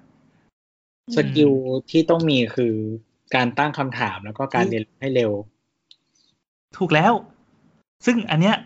เป็นสิ่งที่เราโหยหาตั้งแต่เมื่อก่อนจนถึงตอนนี้ หรือแม้กระทั่งการนั่งทำพอดแคสต์เนี่ย สิ่งที่เราสนใจไม่ใช่ว่าเราเอาความรู้ของตัวเองมาเล่าให้คุณฟัง แต่สิ่งที่เราสนใจ อันนี้คือส่วนตัวอันนี้ไม่ได้เกี่ยวกับตัวกันเลยคือเราอยากรู้จริงๆว่าว่าคนอื่นน่ะเขาเขาจะเขามีอะไรแล้วเราสามารถไปไปแคะแคะสิ่งที่เขาอยากจะเล่าออกมาได้หรือเปล่า อันนี้เป็นเหมือนเป็นมิชชั่นเล็ก ๆ ส่วนตัว ดังนั้น EP ไหนที่พอไปคุยกับแขกรับเชิญแล้วเราสามารถงัดงัด งัดท่อนฮุกของแขกรับเชิญมาได้เราแม่งจะแบบ yes แบบกูฟินแล้วอย่างเงี้ ย พี่แอนจะฟิน อะไรวะ หลังอัดเสร็จก็จะพูดแบบว่า EP เนี้ยเป็น EP ที่ดีมาก ใช่ใช่ใช่ แล้วก็ ใช่ จะใช้แอเราจะ คเสาวสาวสาวเชียร์รัว เราก็จะขาย เออ มันเหมือนกับว่า จริง ๆ แล้วมันมันมันเหมือนคนที่ไม่ได้ทำเลยนะ คนสัมภาษณ์อะแค่ไปนั่งถามใช่ป่ะแต่จริงๆอะเออมันก็คงจะเป็นเป็นเป็น เป็นวิธีการทำงานแบบหนึ่งแล้วกัน อืม ไม่จริงๆการตั้งคำถามที่ฉลาดอ่ะ การตั้งคำถามที่ดีอ่ะ มันนำมาสู่ผลลัพธ์ที่ยิ่งใหญ่ เออเออ เออ มันคงเหมือนกับที่วันก่อนเราเราคุยถึงแบบ เออ มันมี เดี๋ยวจะว่าว่าพอดแคสต์ช่องช่องอื่นรายการอื่น แต่จริงๆมันก็มีแหละ มีพอดแคสต์แนวถามตอบ หรือว่าแนวเอาความรู้มาเล่าสู่กันฟังอะ่ะ แต่เราก็อยู่ๆก็โพล่งขึ้นไปในกลุ่มไลน์ว่าเออเนี่ยเหมือนรายการเนี้ยมันขาดตัวโง่ไปหนึ่งคน อืม ๆ เออ ซึ่งตัวโง่มันเป็นตัวที่มีบทบาทมากเว้ย อืม ถ้าทุกคนแบบมาบอกว่าเฮ้ยแบบกูรู้เรื่องนี้กูรู้เรื่องนี้กูรู้เรื่องนี้ แล้วแบบคนฟังจะไปอยู่ตรงไหนของบทสนทนานี้ เออ สมมติเราเรารู้เรื่องนี้ลึกมาก แต่ว่าไม่มีคนที่ปรับปรับสเกลของความรู้เนี่ย ที่ทำให้มาสู่คนฟังเราไม่รู้ว่าทาร์เก็ตเป็นใคร ถ้าทาร์เก็ตเป็นเป็นคนที่มีความรู้ระดับเดียวกันก็โอเค แต่นี่คือถ้าจะคุยเพื่อเพื่อกระจายความรู้ไปสู่สู่ใครก็ที่อยู่นอกวงอะ่ะ อืม มันต้องมีคนแบบนั้นอยู่ในหนึ่งคน แล้วก็ถามแทนใจของคนฟังได้ คือถ้าถ้าเกตที่นิชมากมันจะสเกลออกไม่ได้ไง อืมอืมอืม มันจะสเกลไปให้คนอื่นต่อไม่ได้ เออ อะไรประมาณนั้น นั่นแหละก็เหมือนเป็นมิชชั่นเล็ก ๆ ของเราที่จะขอเป็นแบบเป็นเป็นตัวโง่อย่างเงี้ยสนุกดี เพราะเราก็ไม่ได้มีความรู้ เราเป็นพวกที่ท่องจำได้แย่มาก เราก็เลยไม่เข้าคณะ เราไม่เรียนหมอเราไม่อะไร เออเมื่อก่อนอาจจะขยันแต่เดี๋ยวนี้คือไม่ไม่ใช่แล้วสมองเราปิดไปละ เราเป็นคนท่องจำเรื่องที่เราไม่ชอบไม่ได้ เลยเว้ย ไม่คือเรียนแบบนิติอะไรเงี้ยคือไม่ได้เลยนะ เรียนตัวเดียวในคณะนี่ก็คือเกลียดชิมหายแล้วนะ เออเออเออคนนิตินี่จะเป็นเป็นสมองคนละซีกกับเราจริง อืม แต่คือเหมือนแบบแต่ก็เวลามีคนมาถามอะไรก็ไม่รู้แรนดอมแล้วเราจำได้อะคือ เราไม่ได้ตั้งใจจะจำไง ๆอืม นี่จบยังวะทำงานบริษัทลาออกขายเสื้อ เคยทำงานบริษัทด้วย อืม เคยทำงานบริษัท อ๋อ คร่าวๆแล้วกัน อันนี้ไม่ได้ไม่ได้ไม่ได้ลงลึกมากเพราะมันไม่ได้ให้อะไรใครเท่าไหร่แบบเหมือนเหมือนเป็นการเล่าเรื่องส่วนตัวมากกว่า คืออ่าเรียนจบ ปีสี่เจ็ด ครับ เกิดกันหรือยังก็ไม่รู้ ปีสี่เจ็ดเสร็จปั๊บ ก็ก็นั่นแหละพอพอตัวเอง เรียนประถม พอตัวเอง พอตัวเองเอาดีด้านด้านการดีไซน์ ด้านการพรีเซนต์แล้วก็ด้านการเขียนโปรแกรมแฟตแอนิเมชันสมัยก่อนซึ่งมันเป็นที่นิยมมากอะมันก็มีบริษัทไปดึงตัวทันที ดึงตัวไปปั๊บก็ไปทำงานทันทีทำงานเสร็จปั๊บก็นึกได้ว่า เออยังไม่ได้จับทหาร จริงๆก็คือผ่อนผันมาแล้วหนึ่งปีทีเนี้ย ปีเนี้ยจะต้องไปจับอีกที ก็ ก็ ปะ เออใช่ใช่ใช่แต่ปีเนี้ยก็ต้องไปจับอีกทีเพอเอิญว่ามันมีอุบัติเหตุอย่างหนึ่ง คือใบเกรดมันยังไม่ออก ที่ไปรับทำงานนี่คือเขาก็เขาก็รับเลยคือคือเหมือนเห็นพอร์ตแล้วก็รับเลยเลยยังไม่ดูเกรด ใช้บูทปอตีในการลดเวลา ใช่ใช่ก็ก็คือในขณะที่เพื่อนไปจัดนิทรรศการทีสิทธิ์วันเนี่ยช่วงวันเนี้ยประมาณประมาณปลายปลายเดือนกุมภาเนี่ย มันจะมีงานทีสิทธิ์มีอะไรก็ว่าไป เราอะไปนั่งทำงานแล้วเออเหมือนจะทำงานแบบวันที่ยี่สิบสามกุมภาเลยว่าที่แบบนั่งทำงานวันแรกเลย ในขณะที่เพื่อนยังแบบยังอยู่ในสถานะศึกษากันอยู่อะ แต่แต่กดดูไทม์ฮอปไม่ได้นะ ตอนนั้นยังไม่มี ไม่มีไม่มีอะไรให้ดูเก่าอ่ะสรุปว่านั่งทำงานไปสักพักหนึ่งก็คือคือตอนที่ไปสมัครงานอ่ะ ก็คุยกับกับกับพี่ที่เป็นเจ้าของออฟฟิศแล้วเขาเป็นดิจิตอลเอเจนซี่ในยุคนั้นเลยนะ บอกว่าผมมีปัญหาอยู่หนึ่งเรื่องก็คือผมจะต้องไปจับทหารในอีกสองเดือนข้างหน้า เดือนนี้กุมภาพันธ์ป่ะ เดือนเมษาผมต้องไปจับทหาร ถ้าผมติด ก็ก็ผมก็คงไม่ได้ทำงานต่อ เออนะพี่เขาโอเค ดังนั้นแบบทำเป็นรายวันไปก่อนแล้วกัน ยังไม่ต้องเซ็นยังไม่ต้องอะไรก็เหมือนแบบไปนั่งทำให้เขารายวัน เอ่ออุบัติเหตุที่ว่าก็คือใบเกรดมันออกช้าในปีนั้น ไม่แน่ใจว่าระบบคอมพิวเตอร์เลยอะไรสักอย่าง มัน ผ่อน มัน ผ่อนผันต่อไม่ได้แล้วเหรอ ก็ก็ตั้งใจว่าจะไปจับแล้วไง คือแบบ คือพี่เตรียม ด้ ทำ เรื่ ไป อง แล้ว ไม่ไม่ ใช่ ต้องจะอะไรหาช่องทางอื่นด้วย ไม่คือปกมันมันมันเหมือนไปลงชื่อกับมันต้องไปรายงานตัวก่อน ใช่ ว่า ใช่ เรา ใช่ใช่ เออสเต็ปอย่างนี้ ก็คิดว่าทุกอย่างมันคงจะราบรื่นดีไอใบเกรดแม่งก็คงออก เสือกไม่ออก แสดงว่าตอนนี้เรามีวุฒิแค่ป มหก อ่ามหก มหก มหกก็โดนใบแดง ม สองปีเต็ม โดนนี่เพราะว่าไปจับหรือว่า ไปจับไปจับ ตามอืม ไปจับอ่าสัดส่วนก็คือยี่สิบห้าเปอร์เซ็นแต่เราเป็นคนที่ดวงซวยแต่ไหนแต่ไรอยู่แล้วไง เวลาจับสลากจะได้อันเฮี้ยสุดอะอันนี้ก็หนีไม่พ้น เออ นั่นแหละยี่ห้าเปอร์เซ็นแล้วก็ก็โดนก็เป็นทหารไปสองปี แต่ช่วงชีวิตที่เป็นทหารก็คือ คือ ไปอยู่ในกองกองกองร้อยกองพันที่ต่างจังหวัดกว่าเดิมอีกไกลกว่าเดิมอีก ถ้าครูไผ่ครูโจมาฟังก็คงจะพอนึกออก เขาไม่ได้อยู่ส่วนบ้านตัวเองด้วยเหรอ มันมันมันมันคิดเป็นภูมิภาคไงก็เรียกว่าเป็นเขตอะเหมือนประเทศไทยมีเขตภาคตะวันเอ่อเขตหนึ่งเขตสองเขตสามเขตสี่เขตห้าใช่ป่ะ วันตกอะไรอย่างนี้ เออเออของเราเป็นภาคตะวันตกก็ไปอยู่ในจังหวัดคูโจวคูไผ่นู่น ไกลปืนเที่ยงที่บอกที่บอกบ่อยๆว่า เออเพื่อนเพื่อนๆทหารด้วยกันเนี่ย มีเคยติดคุกมาแล้วประมาณ อ่าในสามคนจะมีหนึ่งถึงสองคนที่ติดคุกมาแล้ว อ่า ที่ฝนฝนมุกสั่งจูกัน เออเออใช่ใช่ก็มีมีมีฝังมุกมีอะไรเงี้ยทุกคนก็สักเสกอะไรกันเฮ้ยเรารู้สึกแบบตื่นเต้นมากในในแบบในชีวิตแบบนั้นนะมันเป็นเฮ้ยมันเป็นสิ่งที่เราไม่เคยรู้มาก่อนเพราะเราแบบ คยจอมในชีวิตนี้ ใช่ไปเรียนคือตอนเด็กจนโตอยู่ในอยู่ในห้องห้องเด็กเรียน หรือว่าอะไรก็ตาม พอไปอยู่มหาลัยก็แบบเป็นในกิจกรรมซึ่งมันแบบมันจะเนื้อๆนะโลกก็ไม่ได้กว้างอะไรพอมาเจอเนี่ยมันเหมือนระเบิดปึ้มขึ้นมาอีกก้อนหนึ่งแล้วก็เลยได้รู้ว่าเออแบบ ดีว่ะได้ได้เรียนรู้ชีวิตอีกหลายแบบ เพื่อนเพื่อนมีเมียที่ที่กฎหมายไม่โอเค ก็คือมีเมียอายุสิบสี่มีเมียตอนม เย้ สองอะไรเงี้ย คือ เยอะสิ ถ้าใช่ใช่ใช่ คือถ้าเอามาพูดในกรุงเทพก็โดนจับอ่ะ เพราะว่าเด็กอายุต่ำกว่าเท่าไหร่นะสิบห้าหรือสิบหกป่ะ เออ ก็คือต่ำกว่าสิบคือมันจะไล่สเต็ปความแรงของ ห้า ที่ อ่ะสิบห้าสิบห้า เออคือสิบห้ามันก็สเต็ปหนึ่งต่ำกว่าสิบแปดก็สเต็ปหนึ่งอะไรอย่า อื ง ม เงี้ย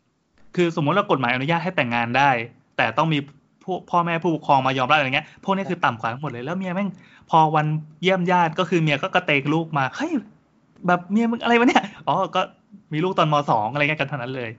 ก็ดีว่ะ พอออกมา ใช่ไห เออ แล้วเราก็กลายเป็นว่าการจบปริญญาตรีของเราอะกลายเป็นคนที่มีความรู้ระดับท็อปทอปในกองร้อยอะซึ่งเฮ้ยแบบกูจบปอตรีนะเว้ย ปอตรีเองนะเว้ยนั่นแหละ แล้วเราจบถาปัดมา ครูฝึกก็ถามว่า เออมึง มึงทำงานอะไรทำอาชีพอะไร คือทุกคนเขาทำงานกันหมดแล้ว ก็บอกเป็นกราฟิกกับกราฟิกคืออะไร ไม่รู้จัก อืม ก็เปิดคอมมาครับ แล้วเวลามีคนมีคนให้ออกแบบอะไรก็ออกแบบในคอมแล้วอะไรมึงเป็นโปรแกรมเมอร์ใช่ไหม คือเปิดคอมแปลว่าเป็นโปรแกรมเมอร์ ก็ อืมมันจริง ๆ มันก็ก็เป็นอยู่เหมือนกันนะเขาก็ก็ก็ทำเหมือนกันก็แบบเอออะก็เลยถูกเรียกว่าเป็นไอ้โปรแกรมเมอร์ พอเป็นโปรแกรมเมอร์ปั๊บก็แสดงว่าอะไรก็ตามที่เกี่ยวกับคอมแม่งใช้กูแหลกเลย ก็ไม่ว่าจะเป็นทำ Excel พิมพ์ Word ทำป้ายงานบวชงานแต่งหรือว่างานเซอร์วิสต่างๆ ในกองร้อยกองพัน หรือกระทั่ง เอ่อเขาเขาก็มีพวกงานอาสาไป อาสาคนอื่นก็ไปดายหญ้าไปอะไรงี้กันใช่ไหมของเราเนี่ย ก็ไปซ่อมคอมให้ลูกสาว เออแบบลูกสาวผู้การคือเป็นพวกใช้แรงงานระดับบนเว้ยเฮ้ยขนาดในนี้แม่งยังมีความเหลื่อมล้ำอ่ะแล้วเราดันได้ เขา เป็น เรียก พวก ว่าจัด ที่ การตามความสามารถ อ่ะถูกถูกถูก จะว่าอย่างนั้นก็ได้ เพราะพอเข้าไปในค่ายทหารปั๊บทุกคนแบบจะถูกตีให้ระนาบเดียวกันหมดเลย แล้วพอพอเราอยู่ในนั้นก็ ก็สุดท้ายก็ไม่เท่ากันอยู่ดี ใช่ คือไม่แน่ใจว่ามันมันเกิดขึ้นจากอะไร แต่ว่าเราดันไปอยู่อยู่ระดับสูงสุด แล้วก็ได้เป็นเป็นเหมือนเขาเรียกว่าอะไรหัวหน้ากองร้อย ก็คือเป็นเหมือนเป็นนายกในนั้นนะเขาก็คัดเลือก ม แล้วก็สบายความเป็นนายกแม่ง ไม่ต้องทำอะไรเลยเว้ยไม่ต้องลงไปฝึกไม่ต้องอะไร ยกไม่ต้องทำอะไร เฮ้ยแล้วมันไม่มีดราม่าแบบคนหมั่นไส้พี่บ้างเหรอ นี่ไง เราตั้งใจออกแบบคาแรคเตอร์ตัวเองเพื่อให้เลี่ยงการดราม่านั้น เรากลัวมากเลยไอ้คาแรคเตอร์ที่ว่า ไอ้ตัวขาวๆกล่องแก่งกล่องแก่งที่มาจากกรุงเทพเนี่ย นึกออกไหมนึกออกไหม เออเนิร์ดเนิร์ด ใช่ มันเรียกควาซึ่มง หมั่นใจได้ง่ายมาก คนอื่นอะทำประมงกันหมดแล้วก็แบบโอ้โหแบบนั่งสูบบุหรี่กันปุ๋ยปุ๋ยปุ๋ยถ้าเราเข้าไปในในโหมดสำอางอะกูโดนแน่ นึกออกไหมดังนั้น สิ่งแรกที่จะทำก็คือปุ๊ยตอนนั้นแบบหัวใจเต้นมากตอนเดินเข้ากองวันแรกแบบกูต้องวางคาแรคเตอร์ยังไงดีวะเอาแค่ถามว่ามึงชื่ออะไรอะบอกว่าชื่อแอนเนี่ยก็ โดนตุ๋ยแล้วเปล่าวะ ใช่ไหม โเค ก็บอกว่า แล้ต่ค่ะ ตอนนั้นก็เลยบอกว่าชื่อแอนดู สิ้นอยู่นะ ตอนนั้นเลยบอกว่าชื่อแอนดู มันดีขึ้นตรงไหนวะ เอ้ยแต่พอบอกชื่อแอนดูปั๊บคนอื่นก็เออเออโอเคแอนดูมึงมึงแอน ดูแอนดู ก็เลยกลายเป็นชื่อแอนดูไป แล้วก็กลายเป็นเป็นแอนดูที่ที่กลมกลืนอ่ะ คือเขาทำอะไรก็ไปทำแต่ก็แบบไม่ได้ไปนั่งสูบบุหรี่เขาก็สูบไม่เป็นก็แบบเออแบบเขาซ่อมมอไซค์แบบไปนั่งดูนั่งอะไรเงี้ย ก็ เออนั่นแหละ สรุปว่าไปใช้แรงงานในระดับบน เวลาเข้าไปคุยกับผู้ยงผู้ใหญ่แล้วเราก็ได้ได้มีโอกาสผู้ใหญ่นี่คือแบบทหารในนั้นนะเราเข้าใจเรื่องระบบชนชั้นวรรณะในวงการอาหาร พอพ้นระยะฝึกทหารใหม่หกเดือน ก็ ก็เลยได้ไปอยู่ในในในเขตที่แบบคนอื่นเขาไม่ได้อยู่กันนะของเราเนี่ยกระโดดมาดอนเมืองเลย เพื่อมาอยู่ในหน่วยงานทหารระดับสูงแห่งหนึ่ง อันนี้ไม่ได้ไปนั่งไถนั่งกวาดบ้านเอ๊ะอะไรเลี้ยงไก่บ้านนายไปซักกางเกงในเมียนายอะไรอย่างเงี้ยนะ มาอยู่ในหน่วยงานราชการเลย ระดับสูงเลย แล้วก็เป็นหน่วยงานที่เอาเป็นว่าคนที่เป็นนายระดับสายตรงเนี่ย เป็นคนที่จะได้เป็นผอบอของเราทัพอะ อ่า ต้อง โอ้ อาศัย เป็น นี้ ว่าเออว่าที่ผอบอเหล่าทัพอะเฮ้ยซึ่งแบบเฮ้ยเราเราแม่งกระโดดมาไกลมาก แล้วแต่หน้าที่เราไม่ได้ยิ่งใหญ่เลยนะ ก็คือเป็นโปรแกรมเมอร์เหมือนเดิม โปรแกรมเมอร์ก็คือนั่งพิมพ์ใบ พิมพ์เอกสาร พิมพ์ใบอนุญาตเขาออกซึ่งมันเป็นรายได้ของหน่วยงานนั้น ก็เออว่ะแบบชีวิตกู แต่ในระหว่างนั้น คือพอมันมีอิสระปั๊บมันก็เลยได้ทำฟอนต์ได้ทำอะไรมาเรื่อยๆ มันก็มันคือฟอนต์เนี่ยเกิดขึ้นจากค่ายทหาร อืม ก็เยอะเลย มันมันก็เลยเหมือนสร้างสร้างสร้างงานสร้างอาชีพของตัวเองตั้งแต่สมัยนั้น แล้วก็พอทำงานกราฟิกนานๆปั๊บปลดทหารออกมา ก็ไปจับกลุ่มกับเพื่อนแล้วก็แฟนเพื่อมาตั้งเหมือนเป็น เป็นเป็นโปรดักชันเฮาส์เล็กๆอะที่มีอยู่แค่สามคนอะรับทำเว็บในยุคนั้นยังงานรับทำเว็บยังเป็นงานที่หอมหวานมาก อืมอืม ก็รับทำเว็บไปเรื่อยๆ จนกระทั่งวันหนึ่งก็งานงานมันก็เข้ามาเรื่อยๆ จนมีบริษัทใหญ่มา แล้วก็เห็นว่าเอ้ยแบบงานเราทำได้ทำแนวนี้ได้ก็เลยขอทำโปรเจกต์ใหญ่ตัวหนึ่งแต่ว่าข้อแม้ก็คือจะต้องเข้าไปนั่งในบริษัท แล้วก็แบบกลุมหัวกันสามคน สักพักก็อ่ะโอเค ตัดสินใจเหมือน เหมือนยุบทีมนั้นอะเพื่อเพื่อไปรับโปรเจกต์ใหญ่ อ่า อืม อืมมันก็คือสลายสลายทีมเนี้ยเพื่อจะไปรับโปรเจกต์ใหญ่ แล้วก็ทำได้อีกสองปี ก็เป็นงานเว็บงานดิจิตอลอะไรเงี้ยแต่เราเราดันไปนั่งในในเก้าอี้บริหาร ก็เลยเออแบบแม่งพลิกผันมาก ถามว่ามันโอเคไหมมันโอเคมากเรื่องเงิน เพราะอยู่ดีๆได้กระโดดไปไปนั่งในเก้าอี้ผู้บริหารซึ่งระดับสูงแล้ว อืม อืมอืม เป็นเขาเรียกว่าถ้าเป็นสาแหลกก็คือเอ่อเกรดเอ่อคนนี้เป็นเลเวล A ลองมาก็บีเราประมาณซีอ่ะ อืม อืม ของบริษัทใหญ่ๆเลยอ่ะ อืม เออ พอทำเสร็จปั๊บก็ อิ่มตัว อิ่มตัวแล้วก็ลาออก เออ พอลาออกปั๊บ ตอนที่พี่อิ่มตัวนี่พี่อายุเท่าไหร่เนี่ย ยี่ยี่หก เฮ้ยมันยังแบบ ไม่ไม่ อืม คือ คือเราไม่ได้ไม่ได้อยู่ในสายบริหารไง คนที่ไปนั่งผิดที่อ่ะนึกออกไหม อืม แต่ก็ถามว่าทำได้ไหมมันก็ทำได้นะ แต่เรารู้สึกว่า ถ้าทำถ้าทำในสิ่งที่เราไม่ชอบตั้งแต่ตอนนั้นนะ มันมันมันมันกัดก่อนเราอะ อืม อืมฮึ ก็กระโดดมาเป็นกราฟิกเหมือนเดิมก็คือออกมาแล้วก็ก็เออเป็นงานฟรีแลนซ์เพราะว่าเรารู้สึกว่าการทำงานฟรีแลนซ์อะมันมันเงินเราไม่ได้ขาด อืม เออ ถ้าถ้ารู้สึกว่างานเรามันโอเค มันมันเป็นที่ยอมรับได้เงินมันจะไม่ขาด ก็กะว่าทำฟรีแลนซ์ไปเรื่อยๆอย่างเงี้ยจนตาย ปรากฏว่าก็ก็มีอีกบริษัทหนึ่งที่เข้ามาเรียกตัวแล้วก็พอดีเป็นพี่ที่สนิทกัน ก็โอเค ก็ไปทำจนได้ ก็เพราะว่าเงินอีกแล้วแหละ ก็ไปทำงานในบริษัทอีกสักสองปีมั้ง แล้วก็แต่คือคือบอกเขาอยู่แล้วว่าผมจะไม่ทำนาน ผมทำแค่นี้ พอถึงกำหนดปั๊บก็โอเคก็ออก ก็เลยมาทำเป็นกราฟิกแล้ว ในระหว่างนั้นก็คือมันมีมันก็มีหัดทำกิจการหัดทำงานเสริม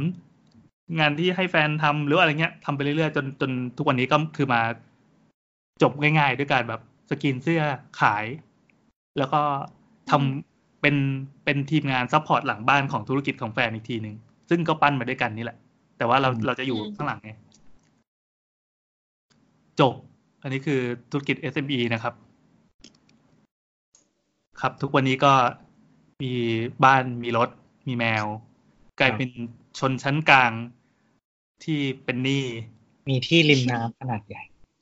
ไม่มีด้วย ริมน้ำที่โดนกฎหมายซัดเข้ามาครึ่งที่ ก็นั่นแหละ เราก็เป็นเป็นชนชั้นกลางที่มีหนี้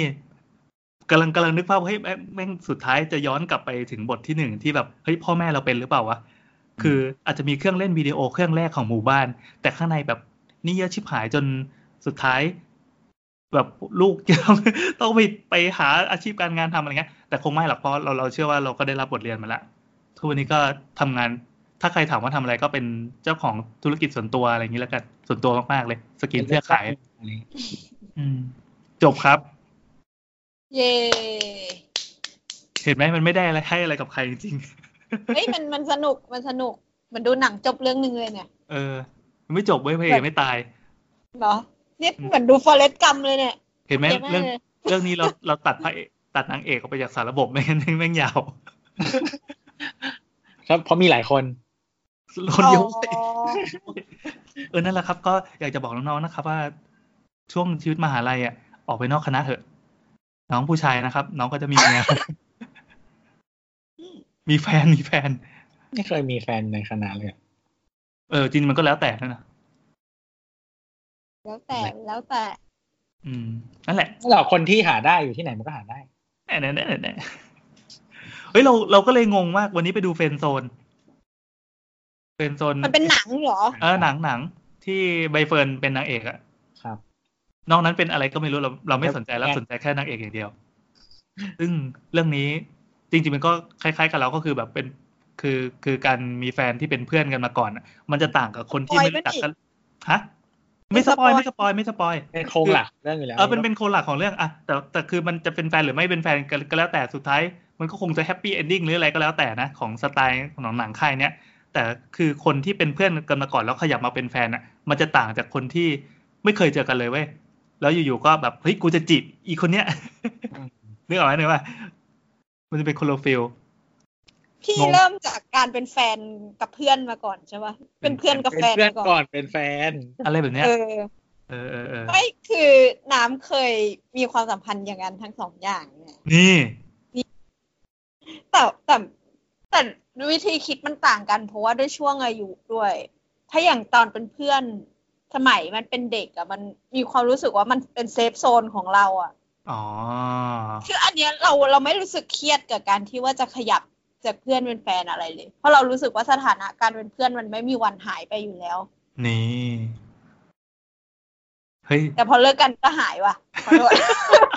หมายถึงเขาหายเว้ยแต่เรายังรู้สึกว่าเรายังเป็นเพื่อนกับเขาได้อยู่ เออ จริงๆด้วยความบริสุทธิ์ใจมากๆอะไรอย่าง เอ เงี้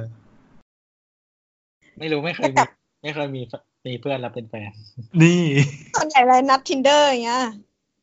มีหลายแบบอะแต่ไม่เคยไม่เคย ไม่รู้ว่าไม่ คือไม่เคยคิดว่าคนนี้จะเพื่อเป็นแฟนหรืออะไรอย่างเงี้ยแต่ว่ามันต้องผ่านหลาย ๆ เฟสไปก่อน อ่าอ่าอ่า แล้วไม่ผิดหรอกเราว่าจากคนอื่นมาเป็นแฟนก็เป็นความสัมพันธ์ที่แปลกดี แต่นะวันที่เรามีความสัมพันธ์แบบนั้น มันเป็นตอนที่เราเป็นผู้ใหญ่แล้วอะเราไม่ได้มองความรักเป็นแบบ ต้องเป็นความรักอย่างเดียวแล้วมันมีองค์ประกอบหลาย ๆ อย่าง เยอะขึ้นแล้วอ่ะมีเรื่องเวลาความเหมาะสมสถานะทางสังคมการคุย แม้กระทั่งแบบอาหารที่กินเรายังคิดเลย อ่ายากจัง ยิ่งแก่ยิ่งแก่ก็ยิ่งยากอะ เออยิ่งแก่ยิ่งยาก ไม่เพราะตอนเด็กเราคิดน้อยไง นี่ไงเราเราก็เลยแฮปปี้ที่ได้รู้ว่ามีคนที่แบบมีเมียตั้งแต่มอต้นน่ะ แล้วก็กระเตงลูกมาในค่ายทหารเฮ้ยเรารู้สึกแบบ เฮ้ยเนี่ยมันคือชีวิตที่แฮปปี้มากเว้ย มัน แต่มันมันจะลาหมายถึงว่ามันจะอยู่ได้นานหรือเปล่า อ่าอะไรอีกเรื่อง อ่ะเรื่องหนึ่ง ไม่คือในในแง่ของความรักอะเฟิร์สเลิฟอะเราเราเชียร์เลย คือแบบน้องๆสิบสี่สิบห้ามึงควรมีความรักครั้งแรกเว้ยแต่ความรักครั้งแรกอะมันคือควรเป็นแค่ความรักครั้งแรกเว้ย อ่า เออความทรงจำที่ดี เคยอ่านหนังสือของญี่ปุ่นมาประมาณว่า คือความรักครั้งแรกมันเป็นแบบความรักของวัยรุ่นนะมันจะเป็นอะไรที่แบบ มันมีแค่ความรู้สึกอะมันไม่มีสถานะอื่นเข้ามาเกี่ยวข้องเลยอะมันเลยเป็นสิ่งที่แบบ เราควรจะมีเพื่อเป็นแบบเป็นความทรงจำที่ดีในการเติบโตอะไรอย่างเงี้ย เพราะคุณจะไม่มีทางหาความรักอย่างนี้เจออีกแล้วเฮ้ยตอนแรกเราคุยกันเรื่องชีวิตพี่แอนทำไมมาลงเรื่องนี้วะ ก็ได้นะ ไม่ พอ ไม่ ยัง ไม่ต้องถามเรื่องชีวิตน้ำ นะน้ำไม่ อ่ะครับ ชอบเล่า ถามมาได้นะครับ น้ำยินดีต อบ ไม่เล่า โอเค ไหนว่าเราก็รวบรวบเอา เออเอ อื อ ม วันนี้ก็ยาวเลยเนี่ยสี่สิบสองนาทีเนี่ย เรื่องเนี่ยหมดแล้วเหรอ อืมคำถามหมดยัง หมดแล้ว ค่ะ อ่ะหมดแล้วปิดท้ายกันครับสำหรับอีพีนี้ ตอนแรกคิดว่าจะสั้น ๆ นะ เพราะดูเหมือนคำถามไม่ค่อยมี แต่ แล้วก็เด็ดเฮี้ยมากตอนแรก เออแล้วก็เน็ตเที่ยตอนแรกคิดว่าจะไม่รอดซะแล้ว ไม่ นี่ เป็นไร น้ำยังใช้เน็ต มันโอเคแล้วนี่ นี่น้ำใช้เน็ตมือถืออยู่ปะ เปล่าใช้เน็ตบ้านแล้วเนี่ย อืมอืมอ่ะโอเค ก็ถ้าใครมีปัญหาเรื่องเน็ตนะครับ ไปกดรีเซ็ตซะ ใช่เราก็ต้องกด แต่เรารู้สึกว่าโมเด็มรุ่นที่เราได้แถมมามันไม่ค่อยดีอ่ะ เหรอ อืม เปลี่ยนมาสองตัวแล้วเนี่ย เออเออเออ แต่คือเหมือนมันบังคับต้องใช้โมเด็มอันนั้นน่ะ เพ ไม่ ราะว่า ต้อง แล้วคือเน็ตไฟเน็ตพวกไฟเบอร์มันบังคับใช้ มันต้องใช้โมเด็มของมันอ่ะ มันเซ็ตเพราะมันเซ็ตมาจากส่วนกลางอะ มันต้องผ่านโมเด็มตัวนั้นก่อน แล้วก็ถ้ามาถึงเราเตอร์จะอะไรก็ว่าไป ใช่ใช่เพราะว่า เออ เราเตอร์เราก็ใช้ Apple ไง เออโอเค ก็เดี๋ยวจะมีสักอีพีนะครับ ที่ตัวจะมาลงลึกเรื่องการ การเซตเน็ตเวิร์กภายในบ้าน เออเหมือนเราเคยคุยว่าอยากจะจัดตอนแบบโฮมโฮมเน็ตเวิร์กอะไรอย่างเงี้ย เว้ยเนิร์ดชิบหายเลย โอเค เราอยากจัดเยอะมากเลย อ่ะ โอ เอ เค ออยากจะขอแค่มีเวลานะครับ มาอยู่ ครับ ด้วยกัน อ่ะสำหรับวันนี้ก็เต็มอิ่มมาก ครับ ๆ นี่เรา คบ คุย เรื่องส กัน ง มา คราม คุยกันมาสองชั่วโมงได้แล้วใช่ไหม นานจังวะ เออนานจังวะ เป็นช่างเถิดที่ยาวเฉยเลย พี่แอนก็พูดคนเดียวไปชั่วโมงกว่าแล้ว เออ ก็ทูถาม โอเค แล้วถ้าเกิดว่าคุณมีเรื่องสง คือ สั ถาม ย แบบ นะครับ ไม่ปล่อยดีเทลด้วยนะ ถามแบบมีใส่ลำดับมาให้ด้วย อืม เออใช่ใช่ใช่เหมือนแบบไม่ให้ดิ้นเลยอะ อืม อะไรนะ เราจะปิดรายการอยู่แล้วแต่ลืมไปเลย ครับ อ่ะถ้ามีเรื่องสงสัยไม่รู้จะถามใครก็ถามนี่นะครับ ใส่ทวีตมาหาสาวสาวๆๆนะ ใส่แฮชแท็กก็ได้ว่าช่างเถอะหรือสาวสาวๆๆก็ได้ พิมพ์มาถามมา อืม คุย จะคุยเกี่ยวกับสถาปัตย์หรือไม่เกี่ยวเลยก็ได้ อืม อืม ถ้าเราไม่รู้ เราก็จะไม่อ่าน ใช่ ไม่รู้แล้วก็แกล้งทำเบอร์ โอ้ยคิดเหรือว่าคำถามนี่จะเราจะตอบได้ครบอะไม่มีทางอะนั่นแหละครับ อ่ะ แล้วก็ ขขอบคุณอบคุณเอ็มไทยด้วยสำหรั ข บ อบคุณ การ M ไทย เป็น นะ ส ครับ ปอนให้เรา ครับ แล้วสำหรับอีพีหน้าจะเจอกับอะไรนั้น เราก็ยังไม่รู้เหมือน กัน เราก็ไม่รู้เหมือน กัน โอเค สวัสดีจ้า สวัสดีค ส รั วัสดี บ ค่ะ ช่างเถอะ